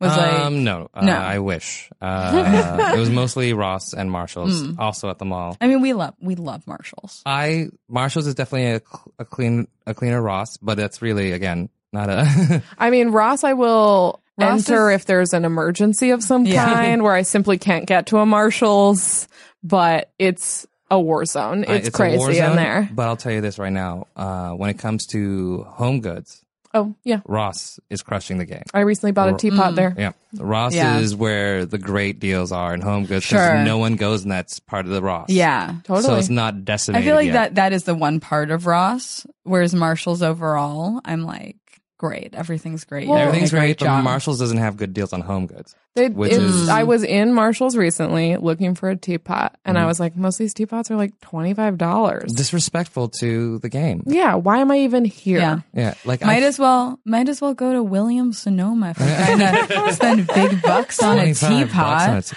Look, Yeah. I'm just saying, if you have a store, I can't. I shouldn't be able to buy three shirts for the same price Yeah, as a yeah, teapot. it's weird. I don't understand why that's going on. But I did then immediately go into Ross and get Which one you for found like three 12. ninety nine or two, oh you could. I, Which I is got like- one.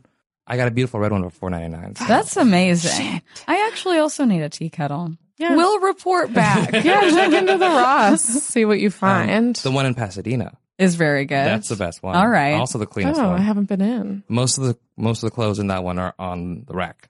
Oh wow! as opposed that is to something to be said. trampled on the floor. I mean, Oh, yeah, yeah. Oh, that's yeah. crazy. But I've only been there when it first opened at ten a.m. So Ah, sure. I can't speak for an afternoon. For an afternoon. Pasadena Ross. I can't imagine.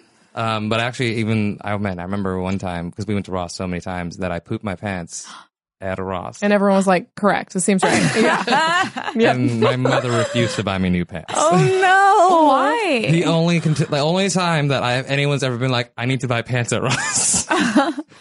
I need to. Was Yeah, it like is- I don't want to buy pants right now, or was it like sit in your mistake it was. I really. so it won't happen again? I truly wish my mother had that decency in her, uh, where she was like, I can't afford this. We can't. No, no, no. It was more like, mm, no. Oh, You do this on purpose, which is like, who shits their pants on purpose? no, there's no winning part of that. No, it was You're not getting anything out of it, believe it or not.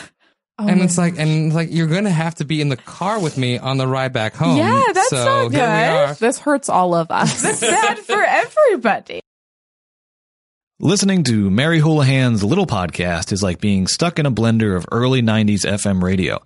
That sounds like a quote, but I just came up with it. Every time you listen to Mary Houlihan's Little Podcast, it's something different. A morning talk show, an advice show, a game show, a makeover show, a call-in show, a call-out show, all from the mind of Mary Houlihan. Plus commercials like this one. Hey, the big concert's on the beach. Let's go. But wait, I have to eat all these tacos. Just put them in your pants. You ever go on a run and reach into your pocket for a taco, but it's all cold? No way! Taco pants are special pants with foil insulated pockets that keep your tacos warm all day. I'm in love with the taco pants. Taco pants. Now available with sour cream. This next podcast was named 2018's Best Podcast for Aspiring Comedians by Vulture. Not because it talks about how to succeed, but about how to fail. The Need to Fail with Don Fanelli features comedians and entertainers at the top of their game talking about all the roles they didn't get, all the shows they bombed, all the times they ate shit and their dreams felt more elusive than ever, and how they persevered through those times. In the following clip, Don talks with comedian, writer, and improviser Neil Casey. So you kept your car. You have your car in New York. Still have my car in New York, and then I had 30 days to figure out like where I'm going to live and what's going on. And the answer was ended up being that um, I lived nowhere for five months. Wow. Um, and uh, uh, I packed. I threw away a ton more shit. I got a storage unit over on the West Side Highway for the stuff I kept that wasn't in my car. Wow. And uh, and then I was homeless for from April of 2012 until September of 2012 or, uh, mid August of 2012 when I moved into Nick Kocher's room that I rented with like Grant O'Brien Yeah. and Mary and, and Lennon and some and good people there. Right. And part of it was like, I called it a, um, what's that? It was like, it's a, um, it's like a controlled homelessness because my thinking was if I, if I can just, there's some places I needed to be, Mm-hmm. including, um, uh, the, the, the Torco trip to South Carolina, Mm-hmm. Williamstown Theater Festival, where I teach improv classes in the summertime. Mhm. My family rents a beach house Mhm. in June. So there was like, if I could just cover these weeks, then I basically wouldn't need to pay rent for like, I thought like three months. It ended up being like a little over four. What did you do? How did you do this? I, um, Where did you stay? I stayed at my brother's a little bit, uh, a couple nights, but he, he just had a, a bedroom. Mm-hmm. Did people know? Did you tell anybody about this? The people I asked to stay with, I did. Yeah, Yeah. but nobody else knew. Nobody else knew because Heinz and I were doing our show then too. So anytime Heinz and I would do Small Men, I would stay at his house the night before, Right. And I'd sleep there, and then we would. Um, But did you tell him? I don't have a he place. knew. To, okay. yeah, he yeah, knew. yeah, like my, my my closest friends knew. Right. Um, and uh, I, I would say I stayed at my brother's. I stayed at Dan Black's one time. I Mhm. stayed at Blove Band's one time. right. These are all people Um, right in Manhattan, too. Yeah, Yeah, yeah, yeah. yeah. Gotcha. Kind of, kind of, kind of keeping it honest that way. I I lived at the Greenpoint YMCA for a little while. Uh-huh. Uh, with a lot of old with a lot of old guys. um, Where are you mentally during this? How are you? Are you determined or are you like fucking low? Well, I was throwing. I, I in in retrospect, I believe that what I was doing was I was eliminating absolutely everything that I had going on in my life, so that I could like reboot the few things that I think would actually work. Another very exciting addition to Forever Dog this year was the beloved cult sensation podcast The Ride, a show about theme parks hosted by three childless men in their 30s Mike Carlson, Jason Sheridan, and Scott Gairdner. This year, Podcast The Ride accomplished perhaps the most impressive feat in all of comedy podcasting, releasing an 18 episodes in 18 days series about Hollywood's Universal City Walk that was rightly named Best Miniseries of 2018 by Vulture. And here is a clip from that very series, The City Walk Saga.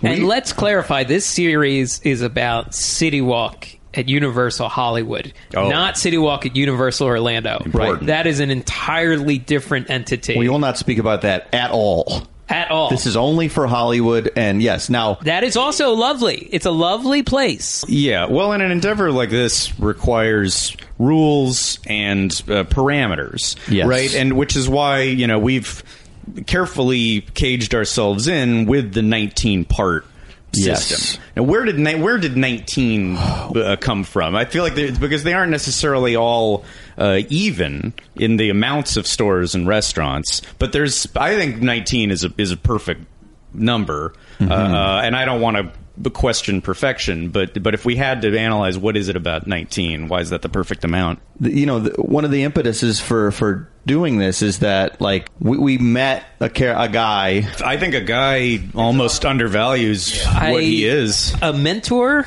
figure, maybe, or a, a voice of authority. Boys. Oh, he yeah, he's here. A sector keeper.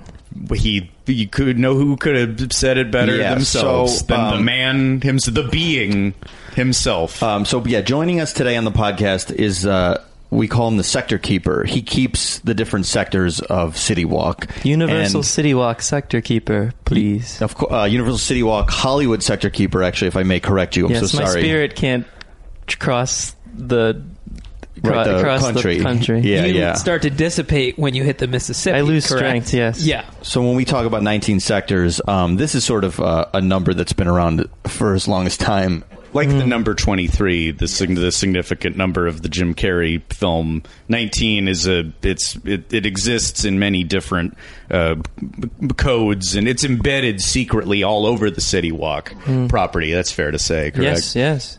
As Uh, another worldly uh, meaning. City Walk is a powerful place, a magical place. And so you must divide it into sectors. To experience more than a sector provides would be dangerous. Yes, if we have too much fun and too much discussion about, of like maybe say two sectors at once, it would be too much for sort of a normal mortal man or a woman to handle. Mhm. So that's why we've divided it up into different sectors. Because if we were to talk about all of City Walk at once, who knows what would happen? I don't know. We would just be exhausted, you know, or we'd be here all day. Well, and, week. and many people uh, in this city or visiting Los Angeles from other cities have gone up to City Walk, and I, c- I can only ma- imagine. I mean, there's no there's no wrong way to do City Walk, but there's also a perfect way to do it, and and it, it seems to me, Sector Keeper, that. Uh, the, the, by laying out the divine sectors, you are uh, providing the your ideal way of experiencing uh, this this mall. I would call it a perfect sort of roadmap. Yes, look at it as a roadmap. A roadmap that will provide you uh, many things uh, discoveries of popcorn. Mm. Okay. At all right. Popcornopolis. Ah. Discoveries of board shorts. Oh, okay. At Billabong. Discoveries of watches at Fossil. Oh, okay. Discoveries discoveries of water massages at Zen Zone. Ooh. Okay. And discoveries of well priced women's fashion at Angel. Oh, oh, just like, Oh, like scarves okay. and stuff. Yes, like scarves and, and dresses, But at a um, reasonable price But at a, a reasonable price, yes. Fashion forward, but a reasonable yes. price. And that is your first sector. Okay, that's sector one. Sector one, Sector one. Billabong, Popcornopolis, Fossil, Zen Zone, and Angel, my boys. oh, we're your boys Venture now? into venture into the sector. Discuss, but be careful. If you go outside of the sector, my spirit will burn in hell. Wait, what? Oh no! Well, spit out the drink I had in my mouth. I did. You're really? That's what's at stake here. Yes.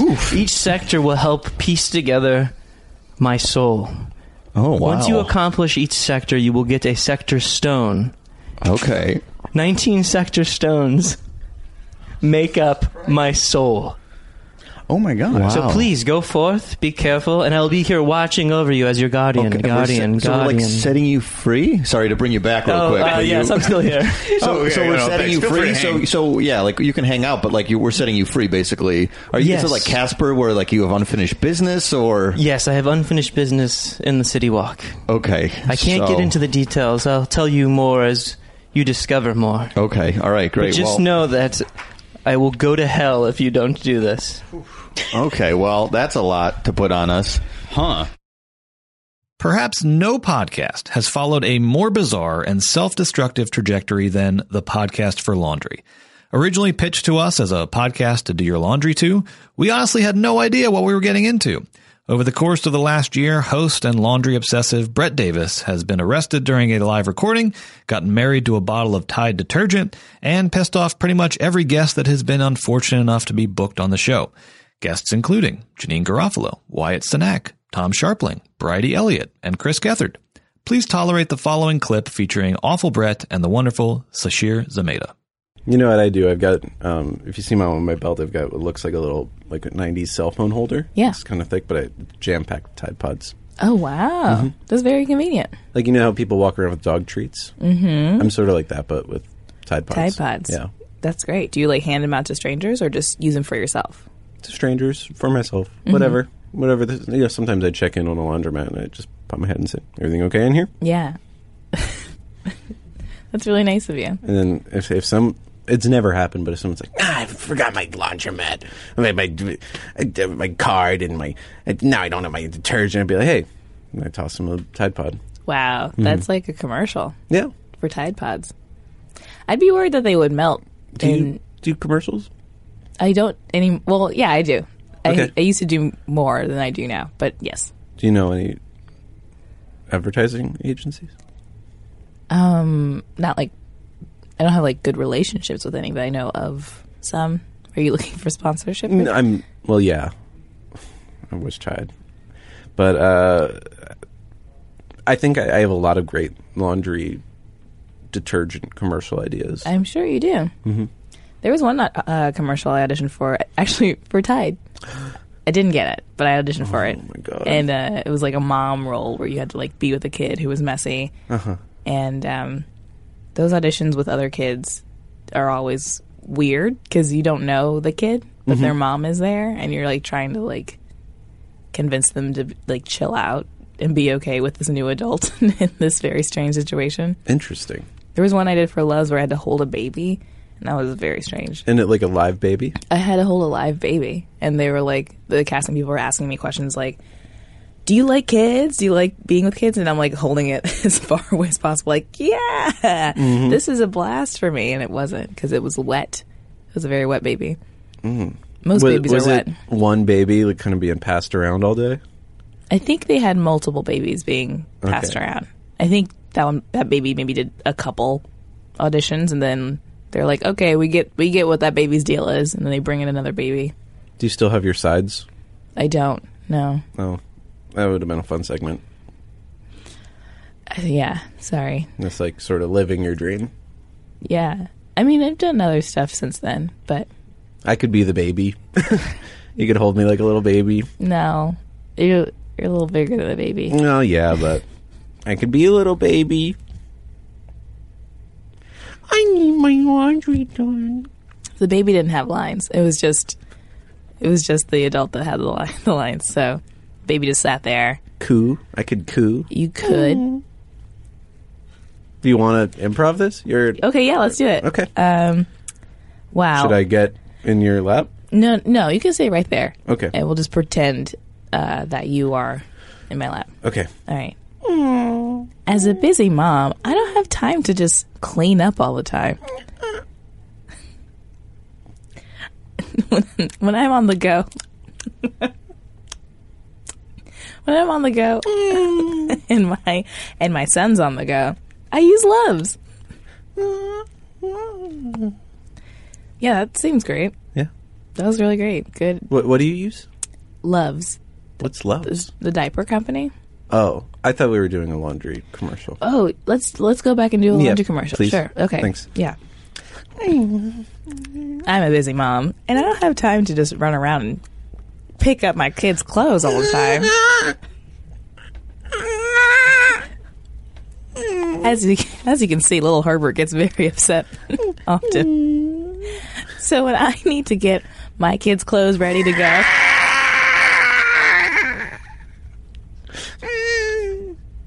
There's a reason for this. okay, um, when I need to get my kids' clothes ready to go, I use Tide. Oh, see? Look how happy he is now, now that I'm using Tide. Tide Pod. Those were your first words. Tide Pod. Oh, don't eat it. Don't eat it, sweetie.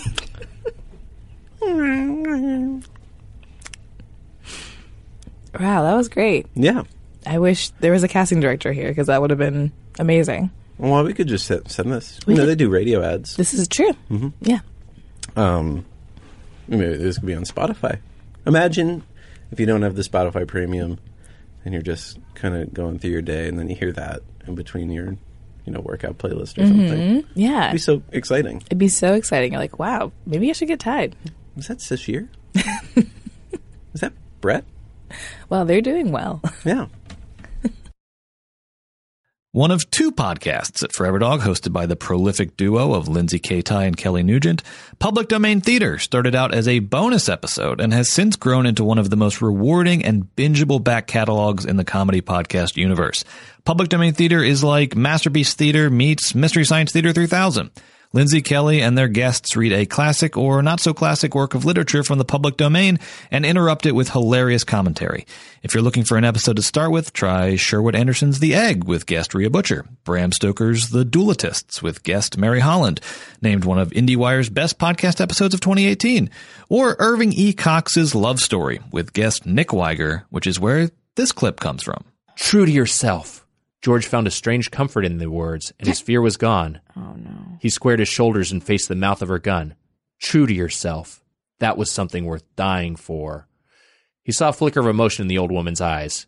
Admiration? He couldn't be sure. For at the moment a shot rang out from the end of the corridor, and the top director fell back, nursing a hand suddenly bright with blood. Oh Wait, my what? Did somebody God. else shoot her? A rove, roving band a of roving bachelors band of bachelors, or is it Jenny? Oh, no! Oh, oh no, oh, it's no! Jenny! Jenny! Jenny! No! No! Don't do this! Let him go. no! It was Jenny's voice. No! Jenny! Jenny! She was sheltered by a partly open door at the foot of the stairway. Oh no! Don't be a fool, the old woman replied. He's seen too much. no. It doesn't matter. No. Who would believe him? You're upset. You don't realize he's mine and I want him. the directorate will give you a refund of the purchase price. Oh my god! You didn't understand me. I don't want one of your pretty automatons. Anybody can buy them for a few shares of stock. Oh I want a man, a real man. Oh, man. God. I want to belong to him. Ah! He belongs to Watching you. a horror movie. You bought him. No! No! Ay ay ay! And that's what's wrong. We really belong to each other. Oh, this is so cheesy. An old woman glanced at George and he saw the flame flicker of feeling in her eyes. Oh. And tears, tears of regret. Why? We have you outnumbered, the old woman said quietly to Jenny. I don't care. I have a gun. I'll use it as long as I'm able. Oh my god!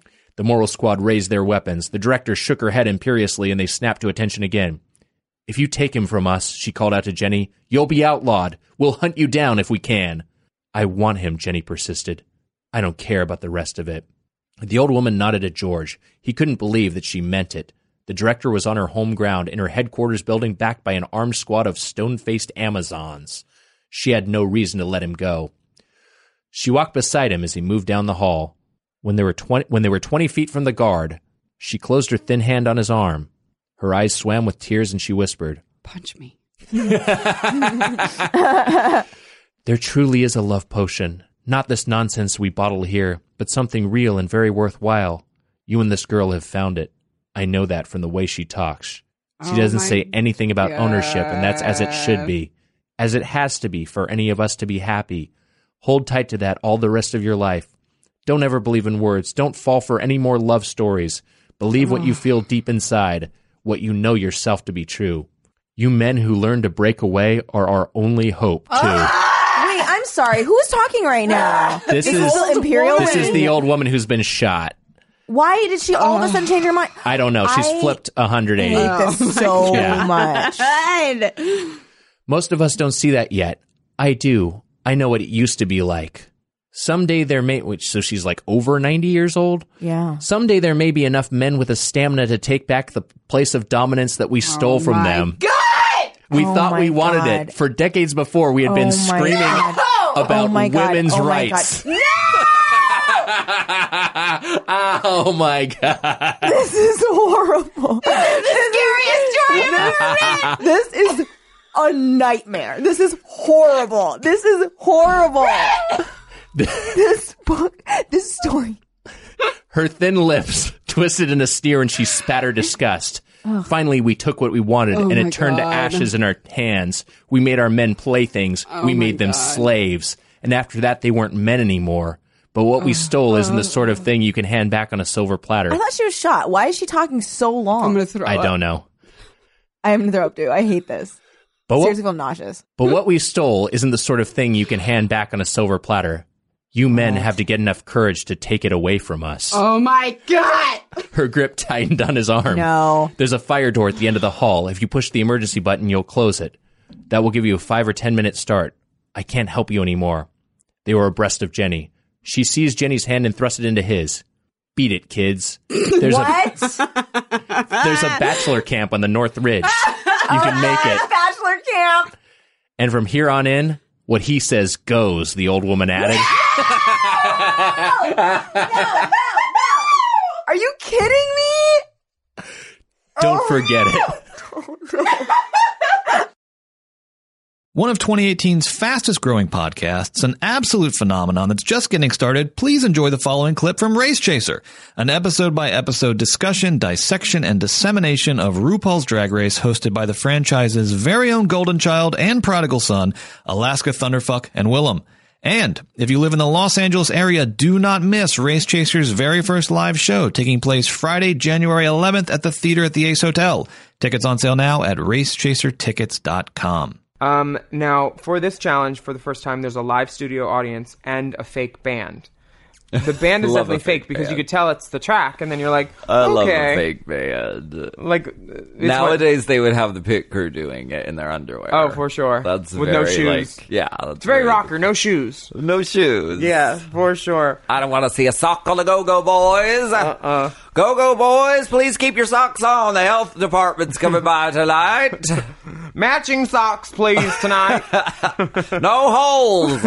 What'd you say? Uh.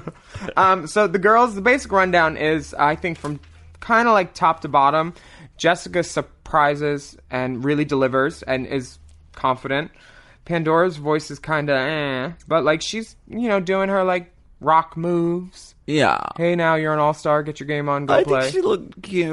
yeah, she's kind of Smash Mouth. Like she had Smash the Mouth was a- crimpy hair and like she's giving rocker and she characterizes. It. She's giving me Lindsay Lohan mall rocker from I- Freaky Friday. Exactly. That hair could have been teased out. She could have had like a couple scabs, but you know, she's clean, concise package. Yes. She demands an ovation as she walks out and peels off one piece of sequin dot fabric. Honey, we've all done it. I've D- never demanded applause. I've never feel so demanded applause, stupid. but I've done the sequin dot reveal. I know. I've done shows with you. ding.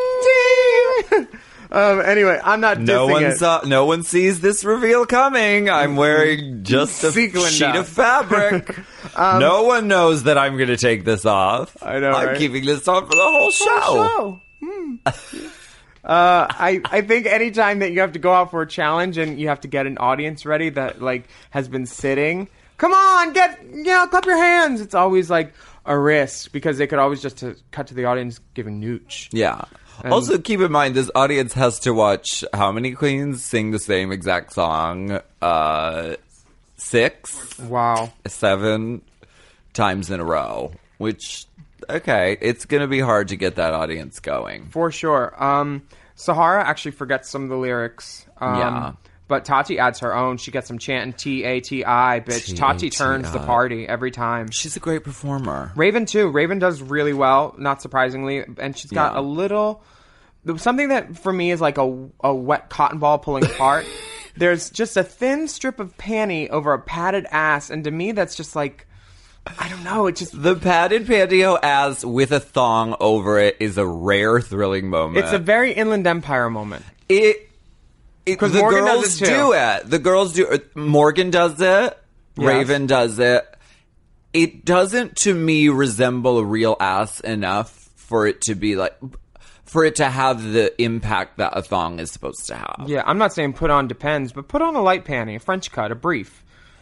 You know, it yes, it draws attention to the wrong area. It's like, oh, okay, that's you know, It's it's more for drag queens than it is for like the audience. Sure, because it 100%. doesn't. It doesn't. I mean, and Raven like keeps turning around, and, like showing her ass off, and it's like it's like a like a um like a loaf of bread with like a piece of tape over the middle. 100, It's 100. not. It doesn't resemble an ass. Uh, and, and the seam from the pantyhose is off center That happens, from. okay. I'm not going to knock off points for that. A girl presentation. I'm not going to knock off points. Points for, for, that. the presentation.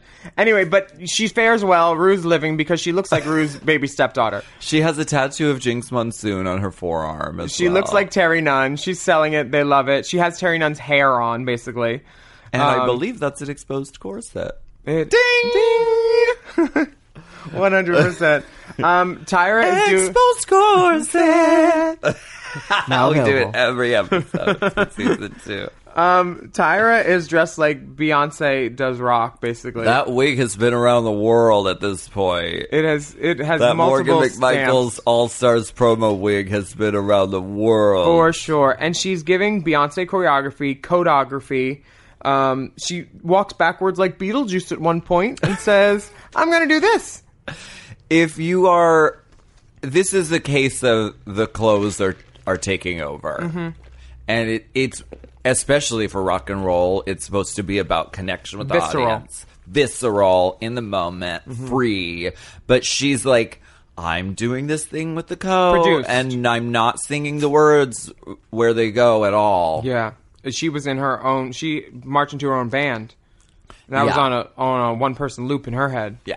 'Cause- but she had immunity so She did. was vulnerable she uh, made mistakes and She learned from she- it probably. And she thanks Probably. Yeah, and she's very thankful for it, I bet. Thank you for your critique. Sketch comedy and podcasting are an absolute match made in heaven, and that's why we were very excited this year to produce John Milhiser and Zed Kutzinger's 10 part series, Radio Shorts, a collection of comedy sketches for your ears written and performed by over 30 of New York and LA's premier sketch comedians. One of our favorites was Starla Summers, a sketch about an unfortunate cruise ship entertainer written by Jesse Esparza and Kat Pilardi, performed by Kat Pilardi, and presented here in its entirety.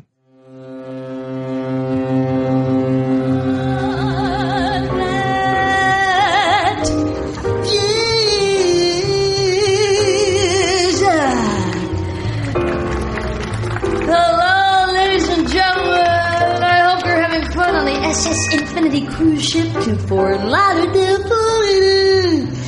I'm your cruise ship singer, Starla Summers, and I've been singing on this deck for nine hours straight, no breaks. and my skin is literally burning off my body. This girl is on fire. yeah. Now, Gloria Glamour, if you're out there, please come and relieve me. oh, clouds. She's burning it down.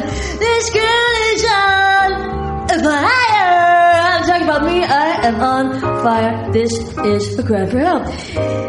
But enough about me. Does anyone in the audience have any sunscreen?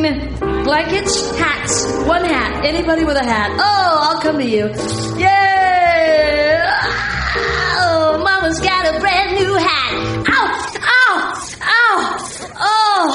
Everything hurts to the touch. Jesus. Can't wear a hat. All right, never mind. That is the most pain. This scalp is on fire. You get what I'm doing. How are you guys enjoying the cruise? Huh? Now let's not forget the SS Infinity is your destination cruise ship and ranked in the top five shrimp buffets in the Western Hemisphere for a cruise ship. Thank you, Time Magazine! I'm gonna sit down because, baby, I'm feeling dizzy. ah! How did my asshole get burned? Oh, no, no, no, no. Oh, how about a joke? Here we go. If I don't die of an intense sunburn today, I will definitely develop a melanoma. Or at the very least, basal cell carcinoma, because skin cancer runs in my family. Who wants a conga line? Ah.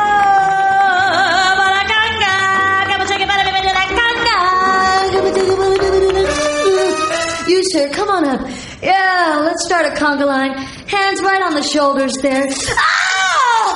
Oh, my shoulders, my arms, oh, my ass. Oh, no, no.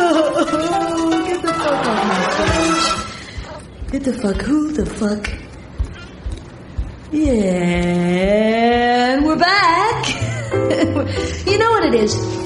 It's like I woke up in the middle of surgery and I could feel all the pain. Yeah. okay, enough about me. I hear we have a corporate team from you on board today. Can you give me a hey, Starla? Hey, Starla! Yeah, and we got the Bumpkin family from the back hills of Georgia on deck. Can I get a hey, Starla? Hey, Starla! yeah. Now, are there any doctors or nurses on board? Because I'm, I'm pretty deep in heat stroke here. I'm smelling burnt toast. Come on, doctor, doctor, give me the news. I got a bad case of loving you. Come on, a bad case of skin peeling right off my body here. Woo! I'm feeling kind of shaky here. I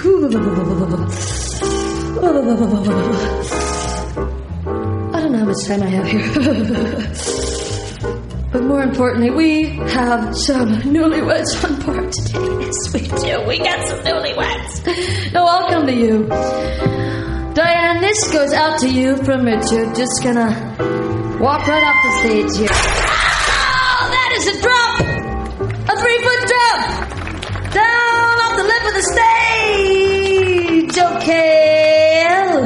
Is for the way you look at me. Oh, it's for the only one. I'm so sad. I thought I would be with my family when I died. Happy marriage. Good night forever. Oh!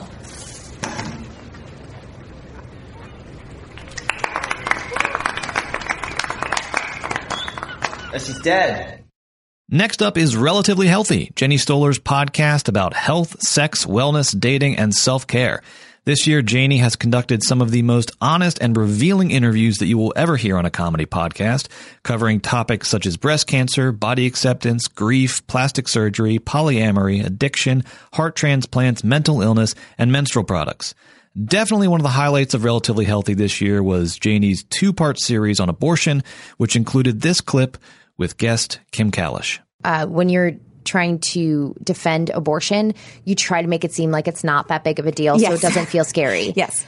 and that's fair and that's fine, but for me, I got lost in it because all I was hearing from people who are pro choice is like, it's fine, it doesn't matter, is fine, I don't regret it.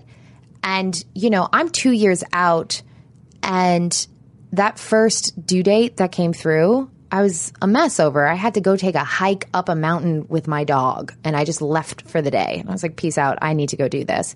And sometimes I still do the math of how old that kid would be if I had kept uh, if I had kept it, and I and I, I go through it, and I still think about it, and I I never question my decision, but I always think, what if I had made a different decision? So in the in the battle of abortion, that seems to get really lost, and I just wish. I know there's got to be more women than just me thinking about it. So, and I would think that I'm probably in the majority. It's just that there's such a shame because we all live in the shadows mm-hmm. that we don't know how to talk about it. Yeah. You know? and we're scared of pissing people off too. I think a lot of the Totally. time. I mean, the, there's also what you're saying is interesting because if there's a pressure to scream, you know, and some people they're just naturally wired like this or they feel this way. They want to scream about it. They love it. It's the best thing that they ever did. No complicated feelings. But if we also want to talk to people who don't necessarily understand it. Sometimes I feel like we're all having different conversations. Like, there's just not people who are pro-choice and anti-choice sometimes are just not talking about the same thing. Like they're not talking about the same experience, the same type of right. story. So by being able to fill in those blanks with all the stories, as many as possible, actual experiences, I feel like that does a lot of service to, you know, just like undo some of those huge divides. Yeah, I would agree with that. I also think that society at whole as whole, but also women, we hold women up to such a high moral standard Mhm. that's much higher than men. We, Oh, yeah. we can't mess up, and so and we represent all women. Right. One thing you do means everything for everybody. Right. So you you tend to get the extremes on both sides, and you just lose nuance. And I- don't know one topic or conversation in this world that doesn't have nuance. You know, and and I just I don't know. Yeah, I'm. I don't think I'll ever be the person that's screaming at the top of my lungs that I've had an abortion. But like, I'll sit down and talk to anybody who will have it. Yeah. You know, and, and I just feel like there's a huge majority in there that we just don't get talked about all that much. Yeah, and then that just keeps propelling the stigma forward because Right. then it's shut out, and then if the one in three, where are their Right. voices? So I'm not going to add mine either. Right. Yeah. Well, also take it from a if you take it from a pro life stance, if all you see are women screaming about they how they don't care, but you believe that life begins at conception, I totally understand why you would think they were crazy. You think they're screaming how proud they are to kill a baby. Right. Totally. Right. And so you lack the ability to ever have a conversation with them if there isn't a group of people saying, no, hang on, hang on. I do believe I had a baby and I had to make this horrific choice and it was rough, but I had to make this choice. Right. And I can't make that choice for you and you can't make that choice for me. There are few podcasts that make better use of sound and atmosphere than the very cool, very trippy Sassy Tarot, hosted by Veronica Osorio. Described as an audio journey through the world of the tarot, Veronica provides interactive readings, explains the meaning of the cards and how to interpret them, shares unforgettable stories from her life, and brings on guests for live readings. And all the while, she's accompanied by a live improvised soundtrack courtesy of musician Peter Mark Kendall. Sassy Tarot is a truly unique listening experience. Just listen to this clip featuring Beyond's very own Mike Kelton. My angel experiences have been, uh, oh, I don't know, a lot. I got, I, I had a terrible. F- I was gonna do this work. I was hired as an actress for this high level thing, Mm-hmm. and um, I had a terrible, random, like out of nowhere fight with the producer. Mm-hmm. I have never fought in my life. I'm uh, so yeah, I against don't conflict. know you as a contentious person. I don't know myself either. I know that I get upset about it. Conflict makes me very stressed. I will say things frontally, mm-hmm. but I don't know how that escalated. So, and it turned into some. Mostly, it was me in a corner, being like defending myself, and so I felt like a cage animal, and that has never happened in my life. And I I'm left so sorry. very like thank you. I I left very like shaky and was like, "Fuck, that has never happened." Like, I try to like look back and regret it, regret having reacted or Uh-huh. said, or and I couldn't regret really anything. So I Uh-huh. was kind of calm that way. Like, I don't think there's one thing that I could have done differently. Mhm. Frankly, Yeah. honestly, that I don't even regret it. Yeah. And it, not in a bad way. Like I wish maybe it wouldn't have gone that way, but I don't regret it. But I couldn't get this like terrible, yucky post fight, like doom. You know, like this like darkness aura. in your yeah in Uh-huh. your heart. So I went two days later to get a Reiki session because I wanted to clear that energy. Uh-huh.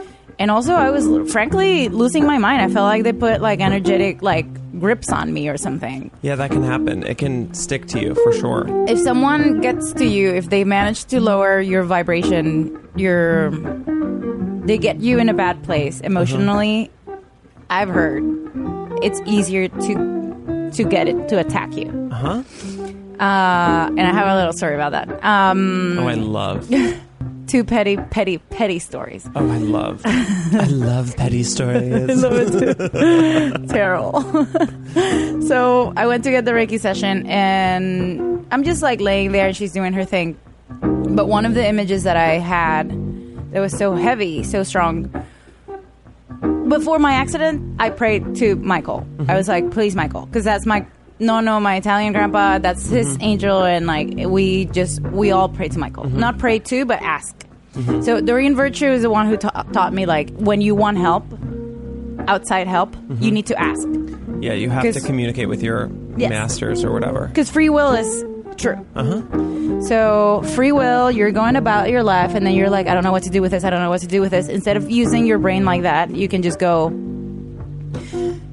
Anyone who's qualified to help me with this, any idea, any thought, any person, please send it my way because I need this help. And then it, um, you at least are opening your brain to receive Oh, this yeah. solution versus just like staying in the asking place. If you stay in the negativity of it, Yes. you kind of like tear yourself apart. Yeah, because you're not even actively looking for a solution. While when you ask, even if you don't believe in angels, you're asking, so you're putting your mind already in that in that position. It's literally the idea of like asking for help when you need it. Yeah. And people will help you if you ask. yes.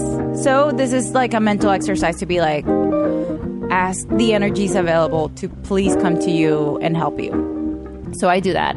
With the accident, I I barely like I scratched myself basically, even though it was hard. When the Reiki session was happening, I closed my eyes, blah blah, blah and then two huge muscular legs came out from inside of mine, and then they were so so so so so long that I got lifted from Earth. Like literally saw the Earth like becoming I'm smaller. obsessed with this.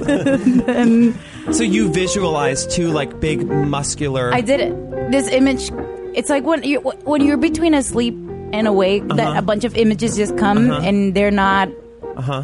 yours, but they're not a dream. Mm-hmm. That that stage. I'm obsessed. She was doing Reiki, and I was like having random images and kind of thoughts because I'm still kind of conscious.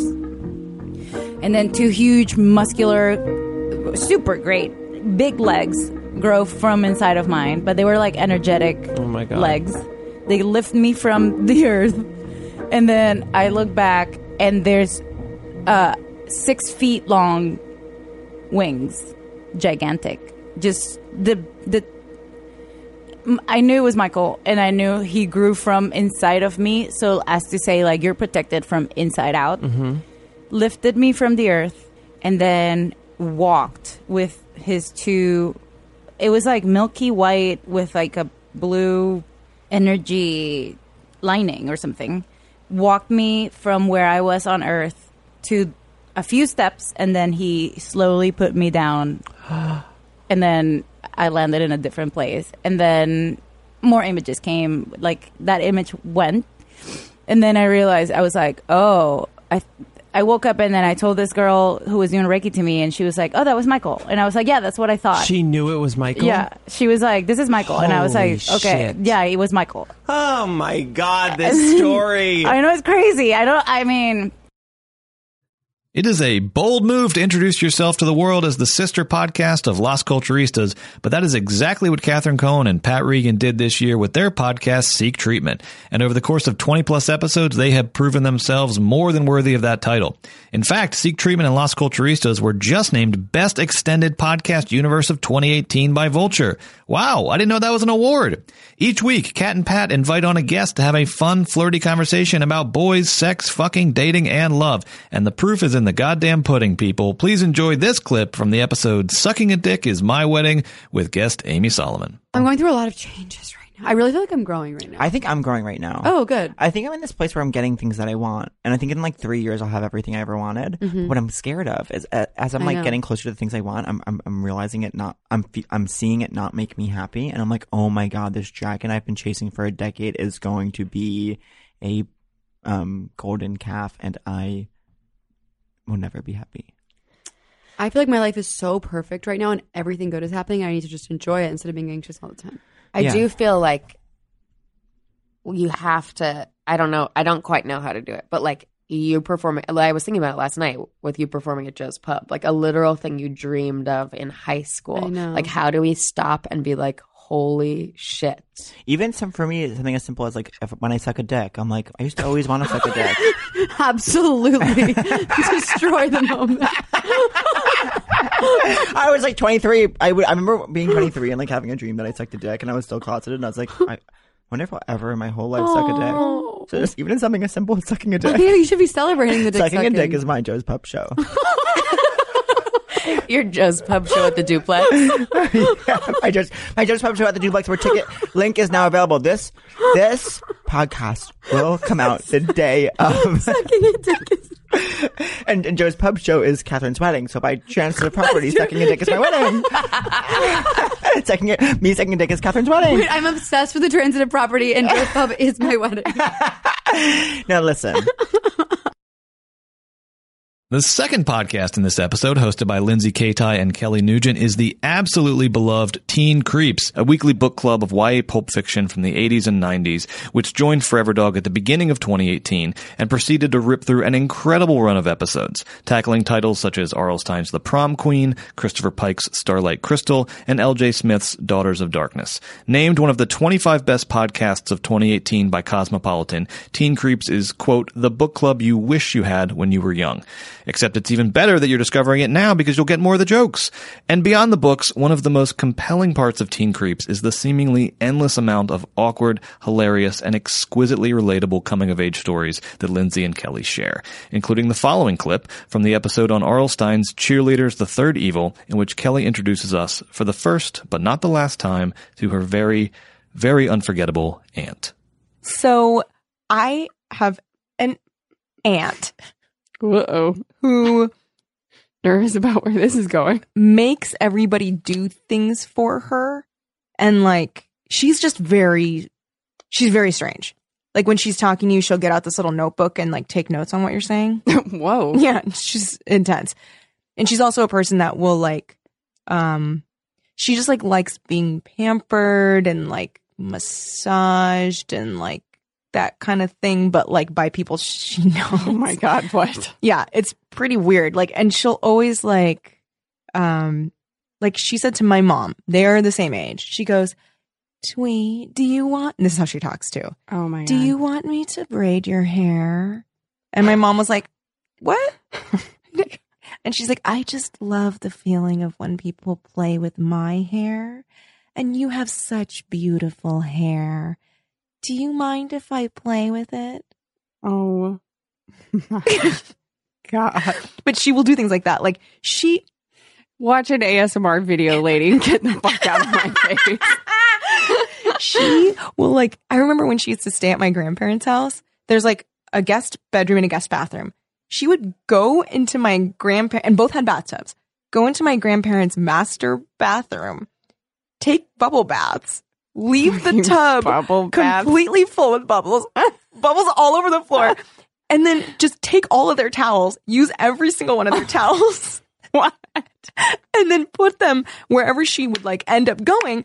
Then when she she'd put all the towels like on the kitchen table or whatever, where- wherever she was like done with her towels. And my grandma was like, oh, when you're going upstairs, could you bring the towels up and put them in the hamper? And she was like, oh, a wet towel is too heavy for me to hold. Oh my god. Mm-hmm. Oh my god.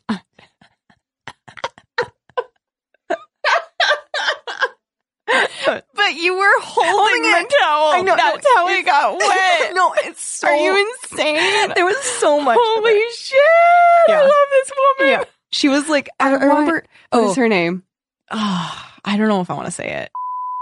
It's not as good as I was hoping. No, no. Let's call her What- Annabella. Annabella. um, she uh also No, I no, no. remember I new name. Sorry. No. Souffle. souffle. Very good. souffle entree. Souffle entree.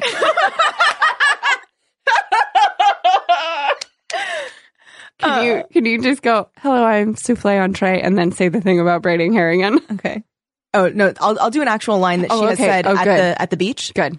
Hello, I'm souffle entree. Can you put suntan lotion in between my toes? Oh my for me?" god, shut the fuck up. no! And then her husband did it, no! and we were all like, "Ugh!" Souffle entree, you are too much. Um. Oh. Oh. So this is when my dad's driving. Oh, Mark, can you please slow down when you go over the speed bumps? I. I. Oh, don't leave before I place my seatbelt on. this woman has also gone whitewater rafting. so it's like. She I also has like a thousand ailments. everything about She's a stories. thousand ailments. She like. Uh, It's like, mm, I need my tinctures. okay, here's here's here's an example of something that happened. Okay, where my grandma's like on her deathbed, she's dying, dying, dying. Everybody everybody's in town. We're all waiting What in a way to intro. Yeah, we're we're all waiting in the uh in the waiting room. Uh me and my cousins who are all fairly normal are all sitting here just feeling, you know, a little bit sad, but also kind of punchy and weird. My aunt first of all, she she was like, I have to go to the bathroom, and I had to go also. So like I went to the bathroom, and then she was like, Oh, it is so nice of you to come with me into the bathroom. And I was like, I'm just I'm just going to the then so she comes back, we're all sitting. She opens up her she brought a cooler to the ho- hospital. Gets out a Costco sized thing of applesauce. oh my god. like slowly and daintily like unscrews the top, gets out her spoon, No. eats one spoon, No. closes the No! Was it like one of those tiny spoons that you use to feed a baby It that was- has like oh, the rubber rubbery- end on it? No, but it was a to go plastic smallish spoon that's like you would throw away, but she had it. She used that. That And me and my cousins were like, God, is such a weird fucking detail. and then she and then she like put it put it away, and then she got out her zippy bag of apple slices, ate one apple slice, closed it, and then put it away. she she took a single bite of applesauce and then ate a single A slice single of slice apple. or she'll also bring um Her full name is Souffle Apple Entree. souffle a play entree.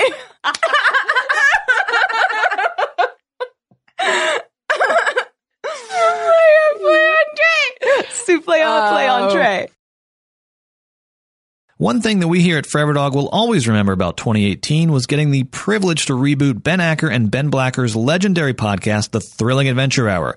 Renamed The Thrilling Adventure Hour Treasury, we've released three episodes so far with many more on the way, featuring the triumphant return of classic segments such as Sparks Nevada, Marshal on Mars, Beyond Belief, and the cross-time adventures of Colonel Tick-Tock, as well as new tales, new writers, new guest stars, and a bold new sound. All Treasury episodes are recorded in studio with expansive sound design and new musical themes and arrangements. You can expect one new episode from the Treasury every month in 2019, as well as a previously unreleased live recording from the Thrilling Adventure Hour Vault. And if you want more of the Thrilling Adventure Hour, you can access the entire back catalog, complete libraries of classic segments, and bonus content on Patreon at patreon.com slash thrilling adventure hour. But in the meantime, please enjoy this holiday themed rendition of Beyond Belief featuring Paul F. Tompkins, Paget Brewster, Rob Benedict, and Hal Lublin. It's time to send the little ones to dreamland and set your radio's dial to spooky. Bolt the doors, lock your windows, and steel yourself a mysterious suspense in this evening's final feature, Beyond Belief. Meet Frank and Sadie Doyle, the toast of the upper crust, headliners on the society pages.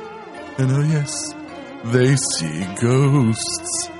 Who cares what evil lurks in the hearts of men? Unless evil's carrying the martini tray, darling. Join the Doyles in tonight's dark episode, If These Walls Could Talk. Our story begins in a penthouse apartment of the famed Plaza Hotel, where Frank and Sadie Doyle are about to taste the unknown. Eggnog! Eggnog. Here goes. Oh my! This tastes like the punchline of a joke in which a cow has walked into a bar. I care for neither the joke nor the drink. As you suspected, the recipe was clearly incorrect. How much bourbon do you think would be sufficient to nog an egg? All of it, I imagine. If not more, I can still taste it. Take this, darling. The most astringent martini I know how to make. For emergencies only. You had it ready, didn't you? Anytime an uncertain mixer is involved, my Boy Scout training kicks in. I do so love a man in uniform. That did the trick. Shall we investigate the rest of this gift basket from the Vickers? No reason to punish the other gifts. What else have we got in here? Those small brown man cookies, their red and white walking sticks, chestnuts, which are basically poison. Speaking of which, freshen your drink? Hmm. Look, Frank, a present. Shall I undress it? Only if you wish for me to be jealous of it. I do. Oh, this is truly quite something, Frank. Exquisite. Priceless. Why, it's us. This photo of us from the Vickers Gala, the night I drank Mr. Vickers under the table. I remember that table. It held its liquor far better than the host. That must be why I remember it so fondly. And look at this picture's handsome frame. On the back, he's written, To the most winsome couple in Manhattan, Merry Christmas. Christmas! Is that still happening? Oh, Frank, we didn't get Mr. Vickers anything, and he got us us. Well, let us think of something to get him. He's got everything he could ever want, save a stronger tolerance. How about you fix us another couple of rounds to think by, and I'll hang this picture on that wall. So rugged. Aren't I? Now, where is that instrument used to hang things? A hammer? Yes! And that which is hammed? A nail? Here you are, my rugged darling. All right. It's just like dispatching a small vampire. You line up the stake, in this case, a nail, and. Ow! Ah! Who just screamed? You did! And who before that? I did. It was me. Your wall. These walls can talk? Just this one. Just me. The west wall. You're my favorite wall, papered as you are with a tanned, prickled texture. Thank you. That's my skin. Or was. It is. The skin still is. It's just I that was. I suppose I kind of am. So what precisely are you? And what exactly were you? I'm this now, but I was a man. A hundred percent human. A human man? The plaza man said it was ostrich. Nope. All me. Definitely me. I remember because it really hurt to get flayed alive. Never get flayed alive, I always say. Not if you can avoid it. Oh, please. Mr. Doyle, you could handle getting flayed any day of the week. You've been through so much ghosts, vampires. Hey, remember when all those genies came over? Vaguely. Oh, you must remember. You, you were right over there, and you were all out of drinks. That seems both likely and unlikely. You found a bottle, but instead of booze. Hold it right there. I will not tolerate a flashback episode. I forbid it. Oh, we came right up to it, didn't we? Sorry. I know I shouldn't have said anything in the first place. But in my defense, I was hammered. Our most frequently used defense. And I suppose I must apologize for taking a tool to you. Sorry, old chap. My name is. was. is Walton. Which is a coincidence, I admit. Wally the Wall. Like when guys named Taylor can really thread a needle, know what I'm saying? Not really. You mean to tell me you've been watching, listening, spying this whole time? Would you preferred I made my presence known? I think I might have. I know I would have. Voyeurs by invitation only. Yeah, I meant to, but I guess I never found my moment. But now's as good a time as any, right? Not like you've got another oddity knocking on that door today. Right. Well, I require more drink. Frank, will you help me mix a martini by the uh, east wall? Certainly done. Frank, I'm not sure I like the non consensual presence of this sentient surface. I couldn't agree more, love. What's next? A garrulous floor? No, thank you. We must find a way to move him out. Are you guys talking about me? No. No. Yeah, you are. Are you talking about exercising me from this wall? Why would you ever think that? I know you. That's what you do. As it turns out, we've decided to exorcise you from our wall. But where will I go? Come again? The spirits you exorcise, do you know what happens to them?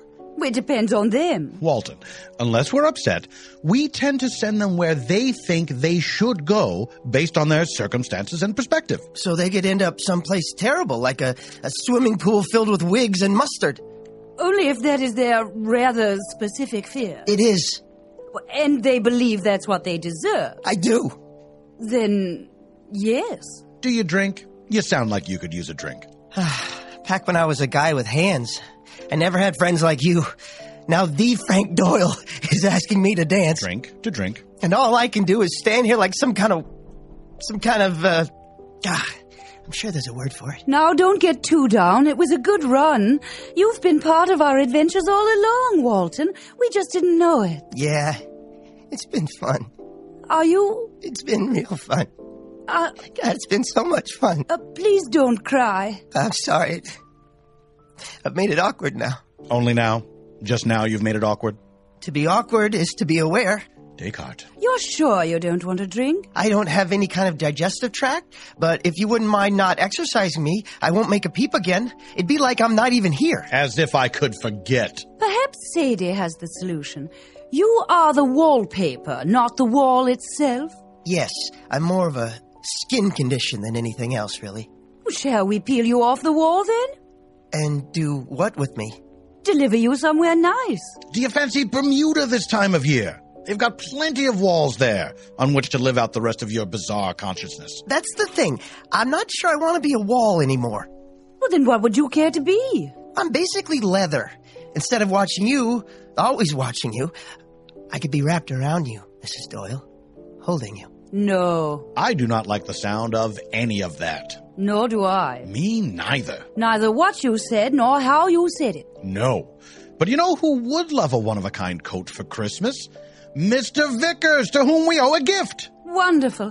May we dispatch two birds with you, Walter? Uh, frankly, I don't know if I want some strange man to wear me. Well, Vickers isn't strange. He merely traverses the globe in a boring old coppered zeppelin filled with trunks and trunks of dull old money and everyday flammable gas. What's strange about that? Luxuriously on the edge. He calls himself the Thrillionaire, which is either ridiculous or admirable. Honestly, I go back and forth. I don't know. Listen, you can be a coat or remain a wall, but you can't stay here. Fine. Mr. Vickers' coat it is. Here we go. I'll just reach up and peel you at this corner, Walton. Oh my god, that is painful! Oh dear, maybe all in one go, like pulling off a band-aid, but in a scenario in which it hurts only the band-aid. Just do it. Just do it. Don't talk about it. Just do it. Just, just, just, just do it. Oh, Jesus, Mary Joseph, go, bud! Well, well, what we need is a little lubrication. What is that? A gimlet for your glue. Whoa.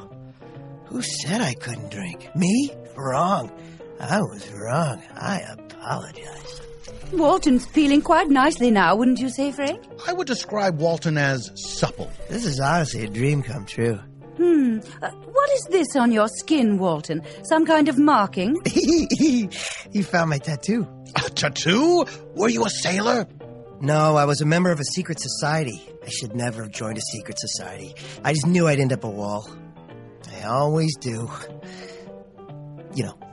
Frank, we've seen that tattoo before. I think I'd remember. Turn it upside down. Ooh. Oh, this is from the Triangle Club. They tried to recruit me about 10 years back. Frank, isn't that when the Plaza said an outside contractor had gifted us the ostrich wallpaper? And the wallpaper arrived after we concluded that the Triangle Club was nothing but a men's group for warlocks. Indeed. Didn't we put a stop to their entire chapter? You eradicated the isosceles cauldron? No, no, no, no, no. We helped them eradicate themselves. Oh, you did. The club felt like a very wronged triangle, Mr. Doyle, determined to make it a right. Are you saying they flayed you because of our actions, Walton? Oh, no, I got flayed way before that.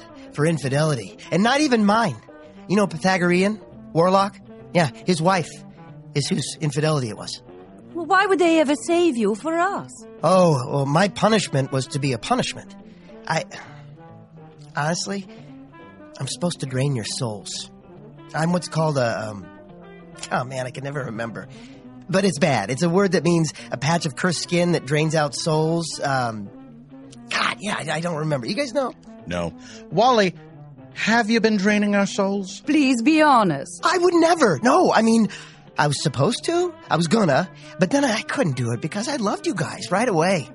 We are touched, Walton. But if we send you as a coat to Mr. Vickers, are you going to drain his soul?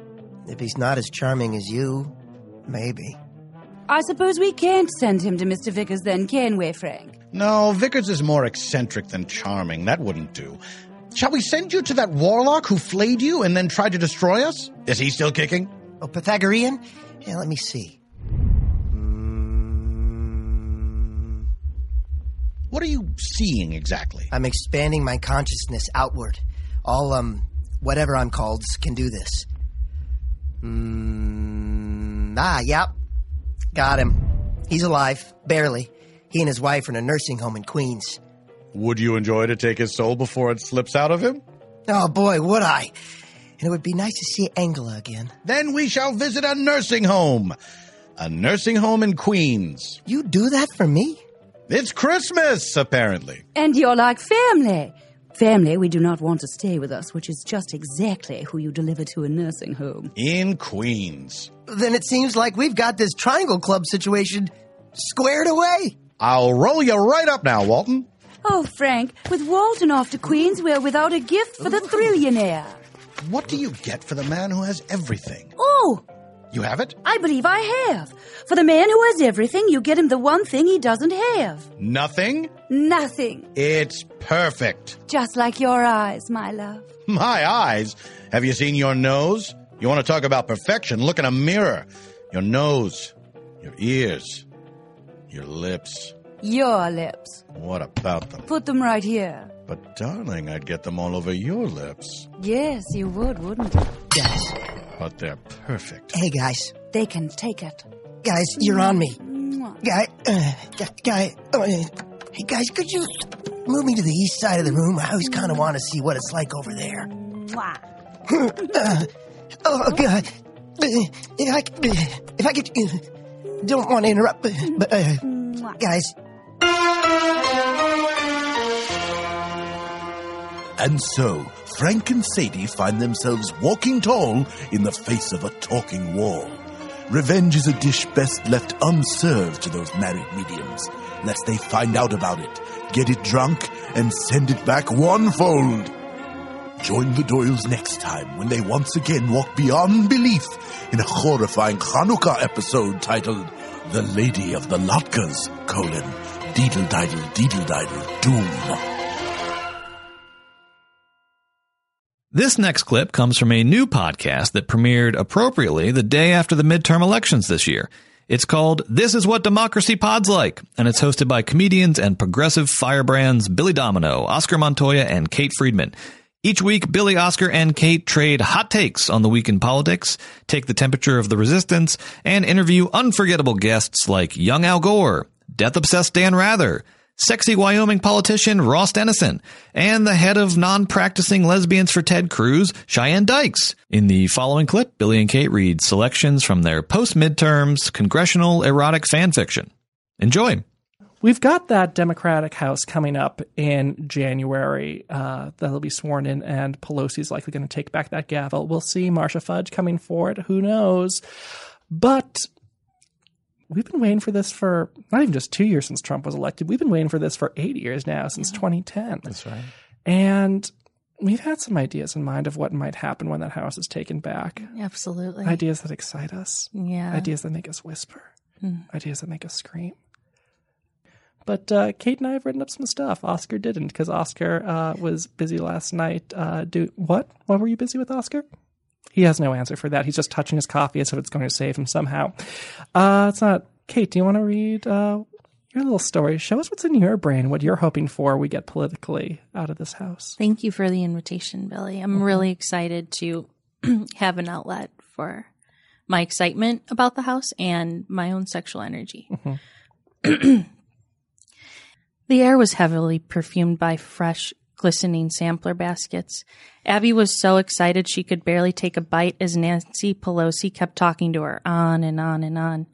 No one told me Congress was going to be this fun, Abby said as she took an ill informed drag, shooting her straight to the moon. I'm with all that, Nance, but I'm going to be all up in that probe, giving my best O face. Oh, oh, oh, Adam Schiff said as a few people laughed. Not my best. Sorry, guys, Adam said as he asked for the bill. Adam, 1992 might have been Year of the Woman, but this is 2018 and it's Year of the Woman telling you to shut the fuck up, Nancy said as all the ladies laughed together in a glorious way. Abby couldn't believe the night was all already over. Or was it? All of a sudden, it was February and the house was in full swing. New and extremely strict gun background checks were in play, and community policing totally took a turn for the best. And across the country was totally responsible behind uh, the peaceful burnings of excess guns around the country. Maroon Five had even played at a recent gun burning event in Austin, and it was dope as fuck. Everything was coming up Democrat. As they were about to break for lunch, Nancy Pelosi let everyone know that Trump was stepping down as president because Greg Pence got a message from God that it was the right thing to do. The White House was about to instill the House of Reps as one really big new president.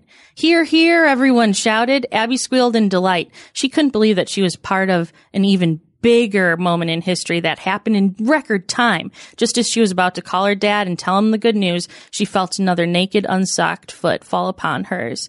When she looked up, she was shocked at who was on the other end of the leg grazing hers. Oh my gosh. Oh. Yeah, let's let's all take a walk around the block after that one. Thank you for letting me get some of those thoughts and feelings out. I mean, everyone knows that the key to erotica uh, is specifics and Chili's, Alexandria, Hampton Inn, Maroon Five. Oh, these are all things that uh, that make that make parts of my body shout. Mm-hmm. That's so nice. Thank you. It's so nice to have like a warm reception to something that like you write and it's such a piece of you and it's so vulnerable and like, you know, you're questioning like, did I put too many time jumps in there? Is it making sense? Like, and it's just, it just feels really nice, guys. Thank you. We are not about kink shaming. We are about kink celebration. That's no right. matter the kink, no matter if it's dangerous to others, uh, you know, you need to do what you need to do in order to express yourself and your body. Wow, Kate. Well, thank you so much for sharing this work of art. um, Billy, um, let's hear yours. Yeah, I'll admit mine doesn't have as many time jumps. Mine takes place in sort of more in real time, but uh, Well, that's interesting. Oh. in its own way. That's really Maybe that's interesting. equally erotic. After a grueling eight weeks of auditions and experimental workshopping, where several congresspeople lost their lives due to trust falls, today everyone will learn the committee appointments. Quickly, the shouts start to rise above the din. As excitement fills the room with sexy feelings, Mitch tepidly walks towards the corkboard. What committee will he be on? Energy and Commerce? Yearbook? Everyone sees Mitch walking close, his neck glistening in the indoor breeze. The crowd parts and a hush falls over. A hush like that time Mr. Boehner cried during the Earth Day assembly. No one wants to be near Mitch when he finds out the news. Mitch scrolls the list with his sexy, hot finger. Commerce? No. Veterans Affairs? No. Pep Squad and Agriculture? Not even that one. Mitch is sad. A tear starts to trickle down his cheek as Ted Lieu and Elijah Cummings make out by the junior lockers. Get a room, shouts Jody Ernst through her headgear covered in 4 H stickers. Adam and Elijah do not get a room. They just keep sucking neck, their lips glistening in the indoor breeze. Mitch is about to give up and go home, thinking this new Congress is one he won't be a part of. He'll just have to go home and kill himself like he always does. But just then, he sees one tiny list at the very bottom of the corkboard. It has his name on it, but it's the only name? Oh my Holy God, shit. more. Give us Yeah. more, Billy. That was far Ugh. too short. Holy crap. If you want more, go to your local library and write this there on a public computer. Have you? Is it a published work that you? I don't know. What do you call WordPress? Is is WordPress publishing or not? I don't know. I'm well, never. Billy, I'm I'm fully steamed up. I is it- really am. Is it legally published? I don't know. Is this in the Library of Congress? Yes, but I don't know what. I don't know what weight you want to give that. Guess what? Forever Dog has a baseball podcast, and it's about more than baseball, and it's really, really good. It's called Three Swings, and on each episode, long-suffering baseball fan Rhea Butcher reinvents America's pastime with radically sensible thoughts on baseball, history, culture, gender, race, politics, and more. John Lingan over at Deadspin hit the nail on the head when he described Three Swings like this. For Butcher, as for everyone else that cares about the game, baseball is an escape, a beautifully pointless hobby that nevertheless connects us to our friends, family, city, and youth. But Three Swings is a baseball show for an anxious age, one where everything feels connected and ambiently doomed. As such, it has become a journey of a host's self-reflection and self-reinvention. The ragged optimism of that evolution is always visible. Well put. Couldn't agree more. Please enjoy the following clip from Three Swings. We've got a big trade, which is Daniel Murphy to the Cubs. Uh, Daniel Murphy's outspoken homophobia began when he was with the Mets in 2015.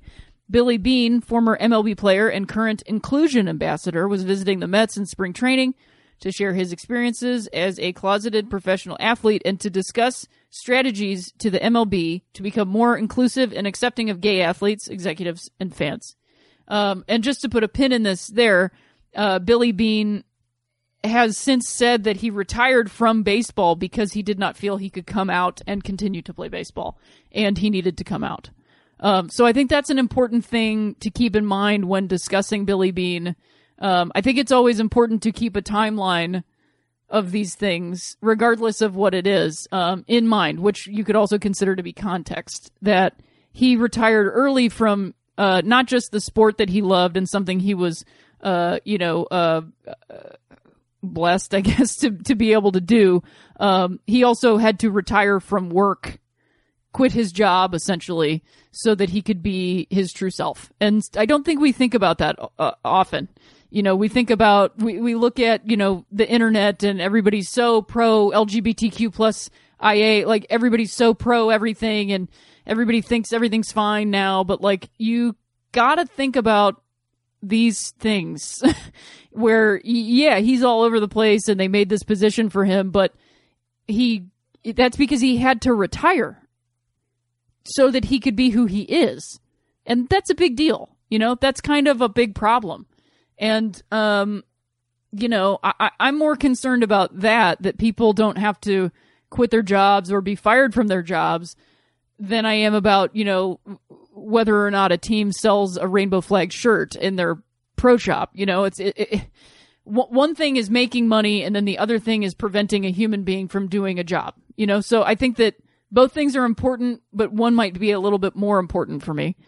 Um, so in response to Billy Bean's visit, Murphy first called the idea forward thinking before proceeding to say that because of his Christian beliefs, he disagreed with Bean's lifestyle. The full quote is this I do disagree with the fact that Billy is a homosexual. Something very specific about Christians using the word homosexual, but whatever. Anyway, that doesn't mean I can't still invest in him and get to know him. I don't think the fact that someone is a homosexual should completely shut the door on investing in them in a relational aspect. I would say you can still accept them, but I do disagree with the lifestyle 100% maybe as a Christian. Oh, sorry. New sentence. 100%. Maybe as a Christian, we haven't been articulate enough in describing what our actual stance is on homosexuality. We love the people, we disagree with the lifestyle. That's the way I would describe it for me. It's the same way that there are aspects of my life that I'm trying to surrender to Christ. That's a great deal of many things, like my pride, which I think is such an interesting choice of words, and I'll get back to that. I just think that as a believer, trying to articulate it in a way that says, just because I disagree with the lifestyle doesn't mean I'm not going to speak to Billy Bean every time he walks through the door. That's not love. That's not love at all. Now, I have to admit that in 2015, when this happened, I had just started getting back into baseball in 2013, 2014. 2015 was the first World Series that I watched since tr- probably 2006.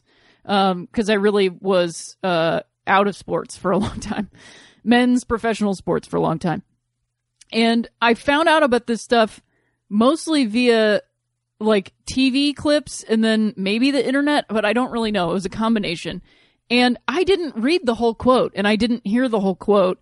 And I'll be honest, I just kind of saw homophobic baseball player and went, fuck that guy. And that's on me. Number one. I have in the past, like, I don't know, year of this year, really tried to slow down and not just like, I'm going to say retweet, but I, I, it's a metaphor for everything, which is everything has turned into such like clickbait where it's boiled down to this essential nature that is an attempt to get your attention and also inspire either rage, panic, or happiness. And so I have tried really hard to, if there's something that I see and it inspires any of those things in me, and it is on a website that is a real thing, I try to take a moment to read it and see if that's what they're actually saying, you know? Because I've seen so many news headlines or tweet headlines that literally do not line up with what the actual article is saying. And it's, it's so, uh, disparaging and so frustrating and so toxic for everything that, um, you really owe it to literally yourself to pay more full attention to the things that you want to comment on. You know, like I, I, both bristle and completely agree with the idea that there is outrage culture because I think that for a lot of people, outrage has become the new PC culture and like all of these things are like a toss away, just a way of diminishing someone saying, Hey, stop treating us badly. but at the same time, there is also people who just jump on board with a thing and act like it's the craziest, worst thing that's ever happened. Let's all burn everything down. And so there's got to be a middle ground here of going, wait a minute, what is this actually about? What is this person actually trying to say? And so I'm actually grateful to the fact that this guy was traded somewhere that we're all going back and looking at this again because I think that there's a lot here because I haven't even gotten to the fan reaction to the fact that Daniel Murphy is playing in Chicago. Um, just to go back to his quote, I, I, I actually, um, I actually think that what he is trying to get at, while I f- disagree, because I don't think you can disagree with a human being's existence, because he is able to, as a non LGBTQ person, and as a his type of Christian person with his belief system is able to see his lifestyle as a norm or an acceptable one or following Christ or whatever or neutral. He is in the sort of neutral position to be able to say, you know, essentially hate the sin, not the sinner. And it's a sort of evolved position from hate the sin, not the sinner to say, I disagree with your lifestyle, but that doesn't mean I'm not going to engage with you as a human being. And the reason I'm even saying this, and I hope that all of you who probably disagree with me right now understand that I am a 36 year old queer person who has lived their life as a gender non-conforming uh, person and also a butch lesbian and also all of the things that I've been in my life. I have not been accepted. I have been treated like shit simply for the way I exist on this planet. So please keep that in mind when I say all this stuff. I am somebody that has, oh, I, I don't like Daniel Murphy as a player. I don't even like his, I don't like his style of play, but I have to be very honest about the way this guy is talking. That I actually think that someone speaking this way about that is someone that you could have a conversation with and say, I get what you're saying, but this is why I think it's wrong. Can we have a conversation about this? Do you realize that as a human being, you cannot separate my existence from my humanness? And the fact that I am queer is not a lifestyle. It is an existence. It is not something that I put on because I feel like it. Moving now from the baseball diamond to the farthest reaches of outer space, we arrive at Treks in the City, an episode by episode recap of Star Trek The Next Generation hosted by Alice Wetterlund and Veronica Osorio that features the absolute best in feminist sci-fi comedy plus soundboard sound effects, original songs, and amazing guests like Paul F. Tompkins, Amanda Seales, Jon Lovett, Ira Madison III, Joel Kim Booster, and many, many more. For Star Trek diehards and novices alike, Treks in the City has an absolute treasure chest of a back catalog. So subscribe and get caught up now before Alice and Veronica jump into season four in 2019. And in the meantime, enjoy this clip of Alice, Veronica, and guest Whitmer Thomas singing an improvised pop punk song about the android Data and his android offspring Lal from season three, episode 16, The Offspring. I'll, I have something queued up. Oh yeah. There you go. What am I singing about? Saying goodbye to Lal. Okay. Lal was a really nice little robot. she felt a little too much. She liked her daddy and she liked his touch. She had emotion. She knew about paintings. She would spit a drink on her shirt. And one day she got too smart. And her little heart was torn apart. so she had to be repaired, but no matter how fast Dada Daddy's hands could move, she had to die because they couldn't improve her. Oh, Dada Daddy, Dada Daddy could have given her a deep ticking. Dada Daddy. Dada Daddy, Dada Daddy could have given her a deep ticking. Mom has a big fuckable ass. oh my god, what a That's the delight. best. I wish you would just record an album talking about. Well, we are going to record an album, so maybe we can. Dada We're going to have that song be on, be on it. I'll always do Um, like uh, little choruses if you need. me. Hey, thanks. Y'all are really You'll be there. Thank you. The Unofficial Expert with Sydney Washington and Marie Faustin is a podcast that we have always listened to with absolute awe at how funny it is, how fast it is. And so when Sydney and Marie brought The Unofficial Expert to Forever Dog this year, we were ecstatic. Each episode, Sydney and Marie invite on a guest who claims to be an expert in a very specific field. Flirting, porn, daddy issues, online dating, cookouts, stalking, sex toys, runaway brides.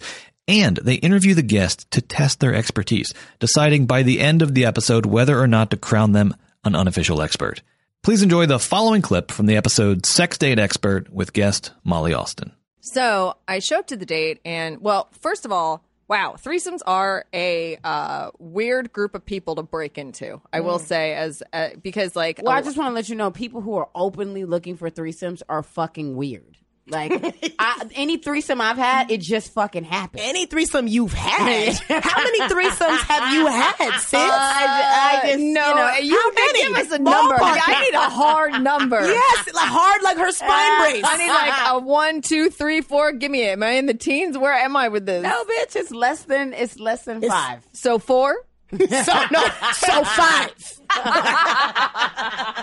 She's had at least five. Whatever, ho. This is about you. This ain't about me. But let's talk about your I didn't know you had five threesomes. Isn't that crazy that she's had six threesomes? I mean, seven is the lucky She- number. Eight threesomes is crazy, dude. I can't believe you had that many. Let the listeners think whatever they want to. Uh, y'all know damn well I haven't. What been are you with- doing with your boobs right now? I'm just massaging. She's my missing the boob. threesome because it was more hands on her boobs before. I feel like I'm at the gyno with Uh, you. wait, wait, what? I'm not touching You myself doing like your that. annual? Checking for lumps. I don't. I don't check. Anyway, go ahead. Yes. Mm. You gotta check. I know, but I feel like they look smooth. Mm. You know, That's true. You're a fool. Anyway, so you're you meet up with these people. They're so weird. so I meet up with these people, and did he- you have a preference? You wanted. I mean, I guess it was going to be a girl and a guy. Well, no, I was open. No, I was like open to discussing all options. Guy and guy, I'm like, ooh, That's a porno. Feels, I don't know, something about two dicks feels very violent to me. Yeah. like Mm. sword, Like like swords. swords, Yeah. right? Like pew pew pew pew Yeah. and like you get a cut somewhere, right? But I'm like also like not shut down to the idea, but I'm also not like. Molly, you would take two dicks. That's at what I mean. Same time. I feel like I, I'm not judging you, but I'm Sounds judging like you you. judging, sis. Yeah. I think it would have to be like a very I don't know. I just like I don't I don't think I could handle two dicks. I had a friend who- I, I had a could friend who two took dicks. Two You think you could handle two dicks? No, I feel like you could handle two dicks. Is Why I you said. feel like I why what about me? I feel What like Molly, you would have like dicks? you'd have one like getting snacks set up, and then you would bang one, and then like he would rest, and then you would eat. You know, little little break, then bang the other well, Molly, one. you got a new back, so you definitely could take two dicks. That's what I'm talking about. I do have a new back. Maybe not two big dicks, but like a like a medium sized dick, and then like a. I'm not fucking around with two dicks for oh, for for below average dick. I mean, I feel like people who have threesomes don't have great dicks. I, In my mind, I'm I want to say, yeah, You're no. right. Right. That's why they need As- help. As a threesome expert, I'm gonna tell you, no. You're a Sydney and her monster. nine threesomes. Yeah. Anyway, So I get there. I get there. He's there already. And what he look like? I mean, mm.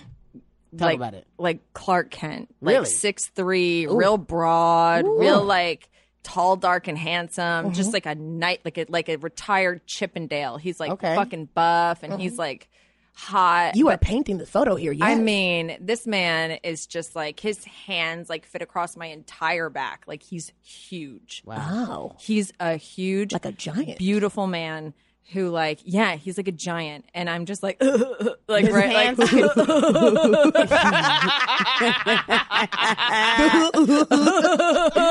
so you were a Molly. dork. Uh, yeah, so- but if, if he's that big and that fine, I would assume that means he either doesn't speak English or he's very dumb. Right. Yes. No, I, I I made think that. no. I definitely made because I once I dated a male model, so I was like perfect. Right, This they're is like- right up my alley. They don't like no words. I mean, I've seen a picture of him. He's good looking, but he's he don't look dumb.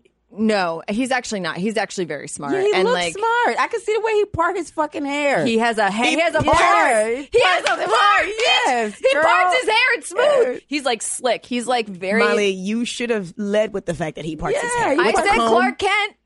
I didn't know that Superman was parting his hair. I know that Clark Kent had glasses. Clark and Kent flies through the air, never loses his part. Never loses that curl.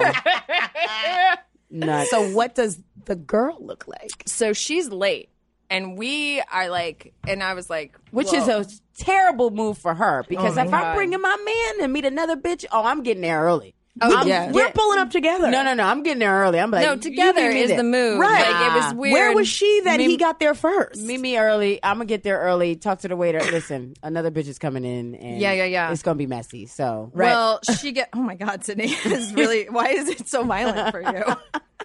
and it was like I'm under the. Well, I'm told that it's her idea. Mm. The whole thing is her idea. The that whole means thing he's is, about to break up with her, and she's panicking. Right. Right. That's what that is. Wow, you just ruined the end of the story, Sydney. Well, I'm, well that's no, what no, happened. No, that, but I'm no. I'm saying that's a fact. Like if you were like, "Yo, I'll do whatever you want, so you could stay," it would be a threesome. well, yeah, Not that's me. what. See, this, this is why I don't. This is why I don't care about how men feel. I'm not a desperate hail mary pass to keep my man is to bring another chicken to the situation. No, no, no, no, no, no, no, no, no. I would never. I'd be like, if you want to go, go. And, also, I'm never gonna bring someone into my situation. Yeah. I'm going. I'm. I'm, going out. I'm going out. I'm going out for food. I'm going you know what I'm talking about? Because uh, I want to go home. I don't want these people in my home. I don't want them in my space. I mm. don't want like no, Nope. no. I'm here. I don't want to never see these people again. I don't even want them to be from this coast. Yeah. Boom. Well, you said they And they're not. Look at God. Look at God. In addition to the Thrilling Adventure Hour, we also had the privilege this year of working with Ben Blacker on another one of his podcasts, The Writers Panel, which celebrated its 400th episode this year with an amazing live show at Dynasty Typewriter in Los Angeles. The Writers Panel has one of the most impressive back catalogs you will ever find, featuring in-depth interviews with Vince Gilligan, Amy Sherman Palladino, Jordan Peele and Keegan Michael Key, Damon Lindelof, and many more television luminaries. The Writers Panel is the definitive guide to our golden age of TV, and I hope you enjoy this highlight from the live 400th episode, which featured an incredible panel of writers and showrunners, including Caroline Dries, Latoya Morgan, Alexandra Cunningham, Monica Breen, Christine Boylan, Chernold Edwards, Angela Kang, and Jennifer Hutchinson. Well, it seems it seems to me that a lot of the requests for free work come from a place of fear. uh, on the the buyer's side. It's we we need to feel secure in paying you to do this thing, so do all the free stuff first. But what's hard is when you go into pitch, and I would love to hear from every, everybody here who's like sold all this stuff because I've sold certain things and some things go and some things don't. But they want a. Uh, this is such a Tony Robbins thing of like a need for a need for a need for like certainty and a need for adventure at the same time, and and that's what they want. They want certainty. They want to know you have all the secrets of the universe in your iPad or in your cards or in your head, however you pitch. But they also want to be enticed. So they want you to tell them everything, but they don't want you to tell them everything because they want to they want to be seduced and and that's important too. So like the last, I've been back and forth working on a couple of pitches the last couple of months, and trying to find that level of. I'm the kind of person who I will like arrest you for eight hours and tell you every single detail of this whole world, and nobody wants that, obviously, right? Um, but at the same time, the 10 minute pitch is like, I haven't even gotten into the part where the angels come down. Just, you know, just give me five more minutes, you know. Uh, so, I mean, the balance of what do you keep and what do you, what do you not keep? And walking into a room where if you're pitching on a book, you have to assume no one's read that book. Even though the people you're bringing with you, the producers will have read it and they know it, and you know, maybe you know the author, maybe that's going great. Podcast, they probably heard it, right? But because they're not readers, Right. Well, I, they, I mean, and to be fair, it, they they have to read a lot. Sure. And they all have families, and it's uh, you know I get that, but you know, I don't get it.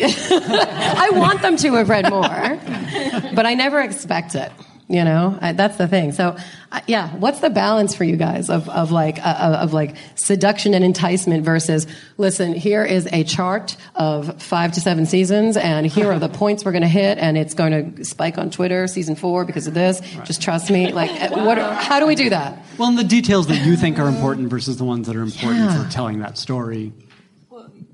I mean, well, first of all, sometimes it doesn't help if they've listened to the podcast. I found that like I had better pitches on Night Vale when maybe they weren't as familiar with it because they have expectations if they've listened to it. They think this is going to be who you're following, this is going to be what the show is, and then if you don't meet those, then you're not you're not selling to that place. Um, it's a hard balance, and this is something I consistently struggle with. I am the person where I go in and I'm like, it's never the right amount of detail. Like if I overdo it, uh, my agent's like, oh wow, you really apparently you gave a lot of detail, and then if I underdo it, it's like, oh, they want you to come back, and it's a hard balance. And so I think the thing that I have found is because you're right, they want to know everything, but they don't want to know anything. What they really want to know is, do you know everything?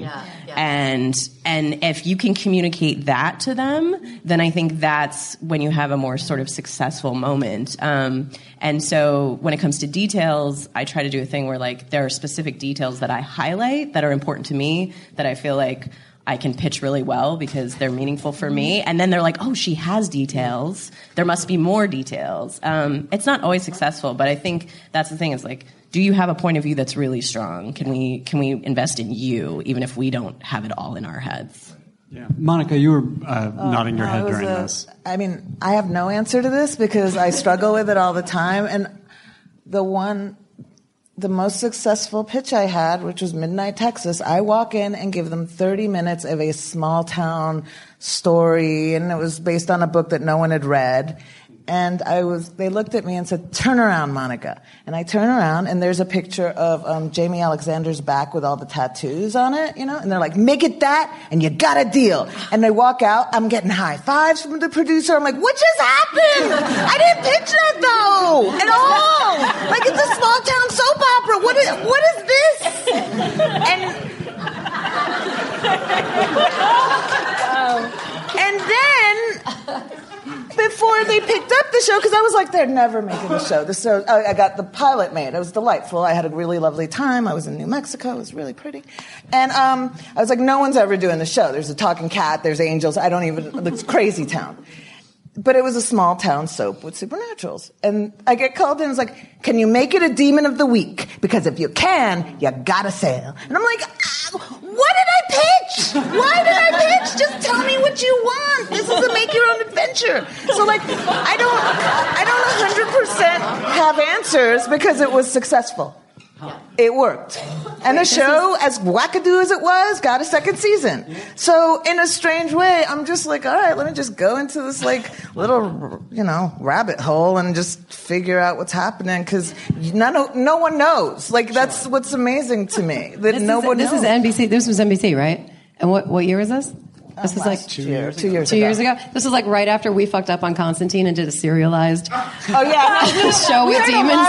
and yeah, and they were like, "Can't you just make it like grim? Can't you just can't you just know, it was do an exorcism of the week?" I was like, "But all exorcisms are kind of going to look the same if we do that." But you nailed it. So I mean, yeah. Uh, I, I mean, it was just, it was, you work very hard on your pitches and you work very hard on creating a world in your mind that you understand and you know how to break the story, you know what the emotional arcs are. And then you just get thrown these things like, pow, make it this. And you're like, all right. And I mean, you know, part of it for me is I always think of this job a little bit like a Project Runway challenge.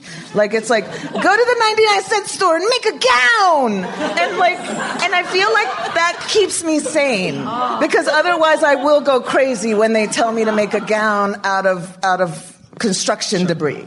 But that's, you know, part of the fun of the job is like, all right, well, let's make a gown, I guess. From A to Z, we have finally arrived at the end of the Forever Dog roster with Alexis G. Zall's innovative interview podcast, Zall Good. On each episode of Zall Good, Alexis interviews a fellow comedian, entertainer, or influencer about their life and career. And she also interviews one of their parents, or siblings, or best friends, or colleagues to get the real story behind their public persona. The interviews are then cut together in a point counterpoint fashion that makes Zall Good really unlike any other interview podcast you've ever heard. In the following clip, our last clip, Alexis talks to comedian and director Bo Burnham and his sister Sam. Enjoy. I was always incredibly, incredibly competitive, and I still Mhm. am competitive. And I have to unlearn that stuff, but I feel like a deeply, deeply competitive person. And I've only, yeah, yeah. So, did you always see him kind of going into entertainment, or what was that prediction on your end as to where he would end up career wise? Um, honestly, I just always knew he was going to be great. Like, I still tell him to this day, which he laughs in my face, that, like, if this doesn't work out, he can just go be a brain surgeon. And I truly believe he could. Like, I really think he's just, like, that smart and great at everything. He's kind of just. He's kind of just awesome at everything he does. Again, it sounds that sounds like I'm being weird, I really think that. That's very, yeah, that's, that's the, that's, it's untrue. And yeah, that's part of the, the, the, her, her and my mother's uh, want to tell me that all the time is actually a burden that I'm, I've been trying to shake since I was three years old, which is like, you guys have to stop telling me I'm the smartest, greatest boy that's ever lived from the time I'm two, or then I try to seek that from the world. And anything less than that is obliteration to me. Um, so now I just nod and smile when they tell Mhm. me that. But it's very sweet. And I know they, I know she actually does believe that, which is very sweet. Yeah. Um, but it's very not true. Um, but once you started doing the plays, it was like, oh my God, you have to keep doing this. You just have to. I mean, he was so good at acting and so creative. And then once he started performing um, and doing the comedy stuff, just everything that he writes just feels, yeah. I mean, right when he got started, it felt like, oh, of course, this is what you need to be doing. Uh, she also mentioned that you at one point got really into magic. Sure. So, what sort of sparked that? Probably just being a loser and thinking, why not just complete the vision of myself with, a, Mhm. you know, I mean, I'm already down here. So unappealing to women and my peers. I might as well start doing magic. No, um, like, I don't know. I just liked it. It was probably performative. There was also something fun about it. I also liked math and tricky, puzzly things. And there's like magic sort of blent the world of like theater and performance and puzzles. And again, just repulsion to everyone around you. You know, it also, yeah, I don't know. you- I still love magic. Do you feel like you were repulsed, or people were repulsed by you No, no, you? I, I think it was no, and you know, I, I, I was somewhere where it's like, you know, probably the coolest kid in class was doing magic. Um, but yeah, I, I felt, I felt uncool, not uncool. Yeah, I mean, a dork. Nah, that word is that word's become something else. Um, I, I was just like a passionate little dork. okay, so you had Still like am. your specific interests that you were very into. Yeah, just like theater and magic and I have friends where I look back, I'm like, man, you were cool. Like you, you were cool at 12.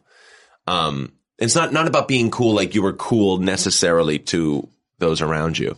Um, yeah, I would, I would just always, uh, yeah, just had eccentric interests. I yeah, I think there is something cool about being a young person and liking what you like and Mm. not being you know concerned if that's necessarily like the coolest thing. I think that gets cooler and cooler in hindsight as you get older. You're like, "Oh, I was confident." Yes, yes, yeah, I think so. Um, yeah, you know, in hindsight, I wish hindsight did did did worked on magic. it just isn't working for me. It's immune. I mean, Svengali decks and and foam rabbits are not really helping. Um, you know, I mean, they're not getting any better in the rear view. But no, I had a lot of fun, and it's like I, I guess I, I sort of understand where you're coming from as well because I am an only child and both of Mm. my parents just think I am the bee's knees. They're Mm-mm. just love it. Uh, they think I'm great. And then so when I go into things, I'm like, so that was great. It was great. And it's like, Yeah, oh, yeah. good. Oh, I, I, I want everyone to think that I'm as great. yeah, the world's not your parents. Yeah. Yeah. brutal. Oh, yeah, no, but it really is. No, but I'm not even saying that. Like, Yeah. I, that's realization for me, and like, it's it's it's a realization for a lot of people. In Mhm. I think we're vaguely the same generation, Yeah. like on either side of it, and like, yeah, we we we do need a lot of. It's it's it's not necessarily that the love and the and the affirmation is the issue. It's that the lack of the other, like. W- there, there- there's some value in having like a psychological thing to overcome to look at your parents and Mm-hmm. go i'll show you and like run out into the world to prove something wrong uh, and to not have anything to push back against and to feel like it is hard it, Mm-hmm. it, it's not it's not more difficult but it has another type of problem um, and yeah it's, it's it's it's a strange thing to have the privilege that sounds like we did of of, of being supported That concludes the best of Forever Dog 2018. You can find all the podcasts mentioned in this episode at foreverdogpodcasts.com. You can also subscribe to them on Apple Podcasts, Stitcher, Spotify, or your favorite podcast app. And if you have a chance, please leave your favorite shows a rating and review and let them know you like what they're doing. It not only helps more people find out about our podcast, it's also very appreciated by our podcasters and our production team. Speaking of which, you can follow us, Forever Dog, on Twitter and Instagram at Forever Dog Team for the latest news and updates. We have a lot of exciting new shows coming your way in 2019, so stay tuned for that, as well as amazing new episodes by all of your favorites from this episode. So thank you very much for your support, for listening, and we'll see you in 2019!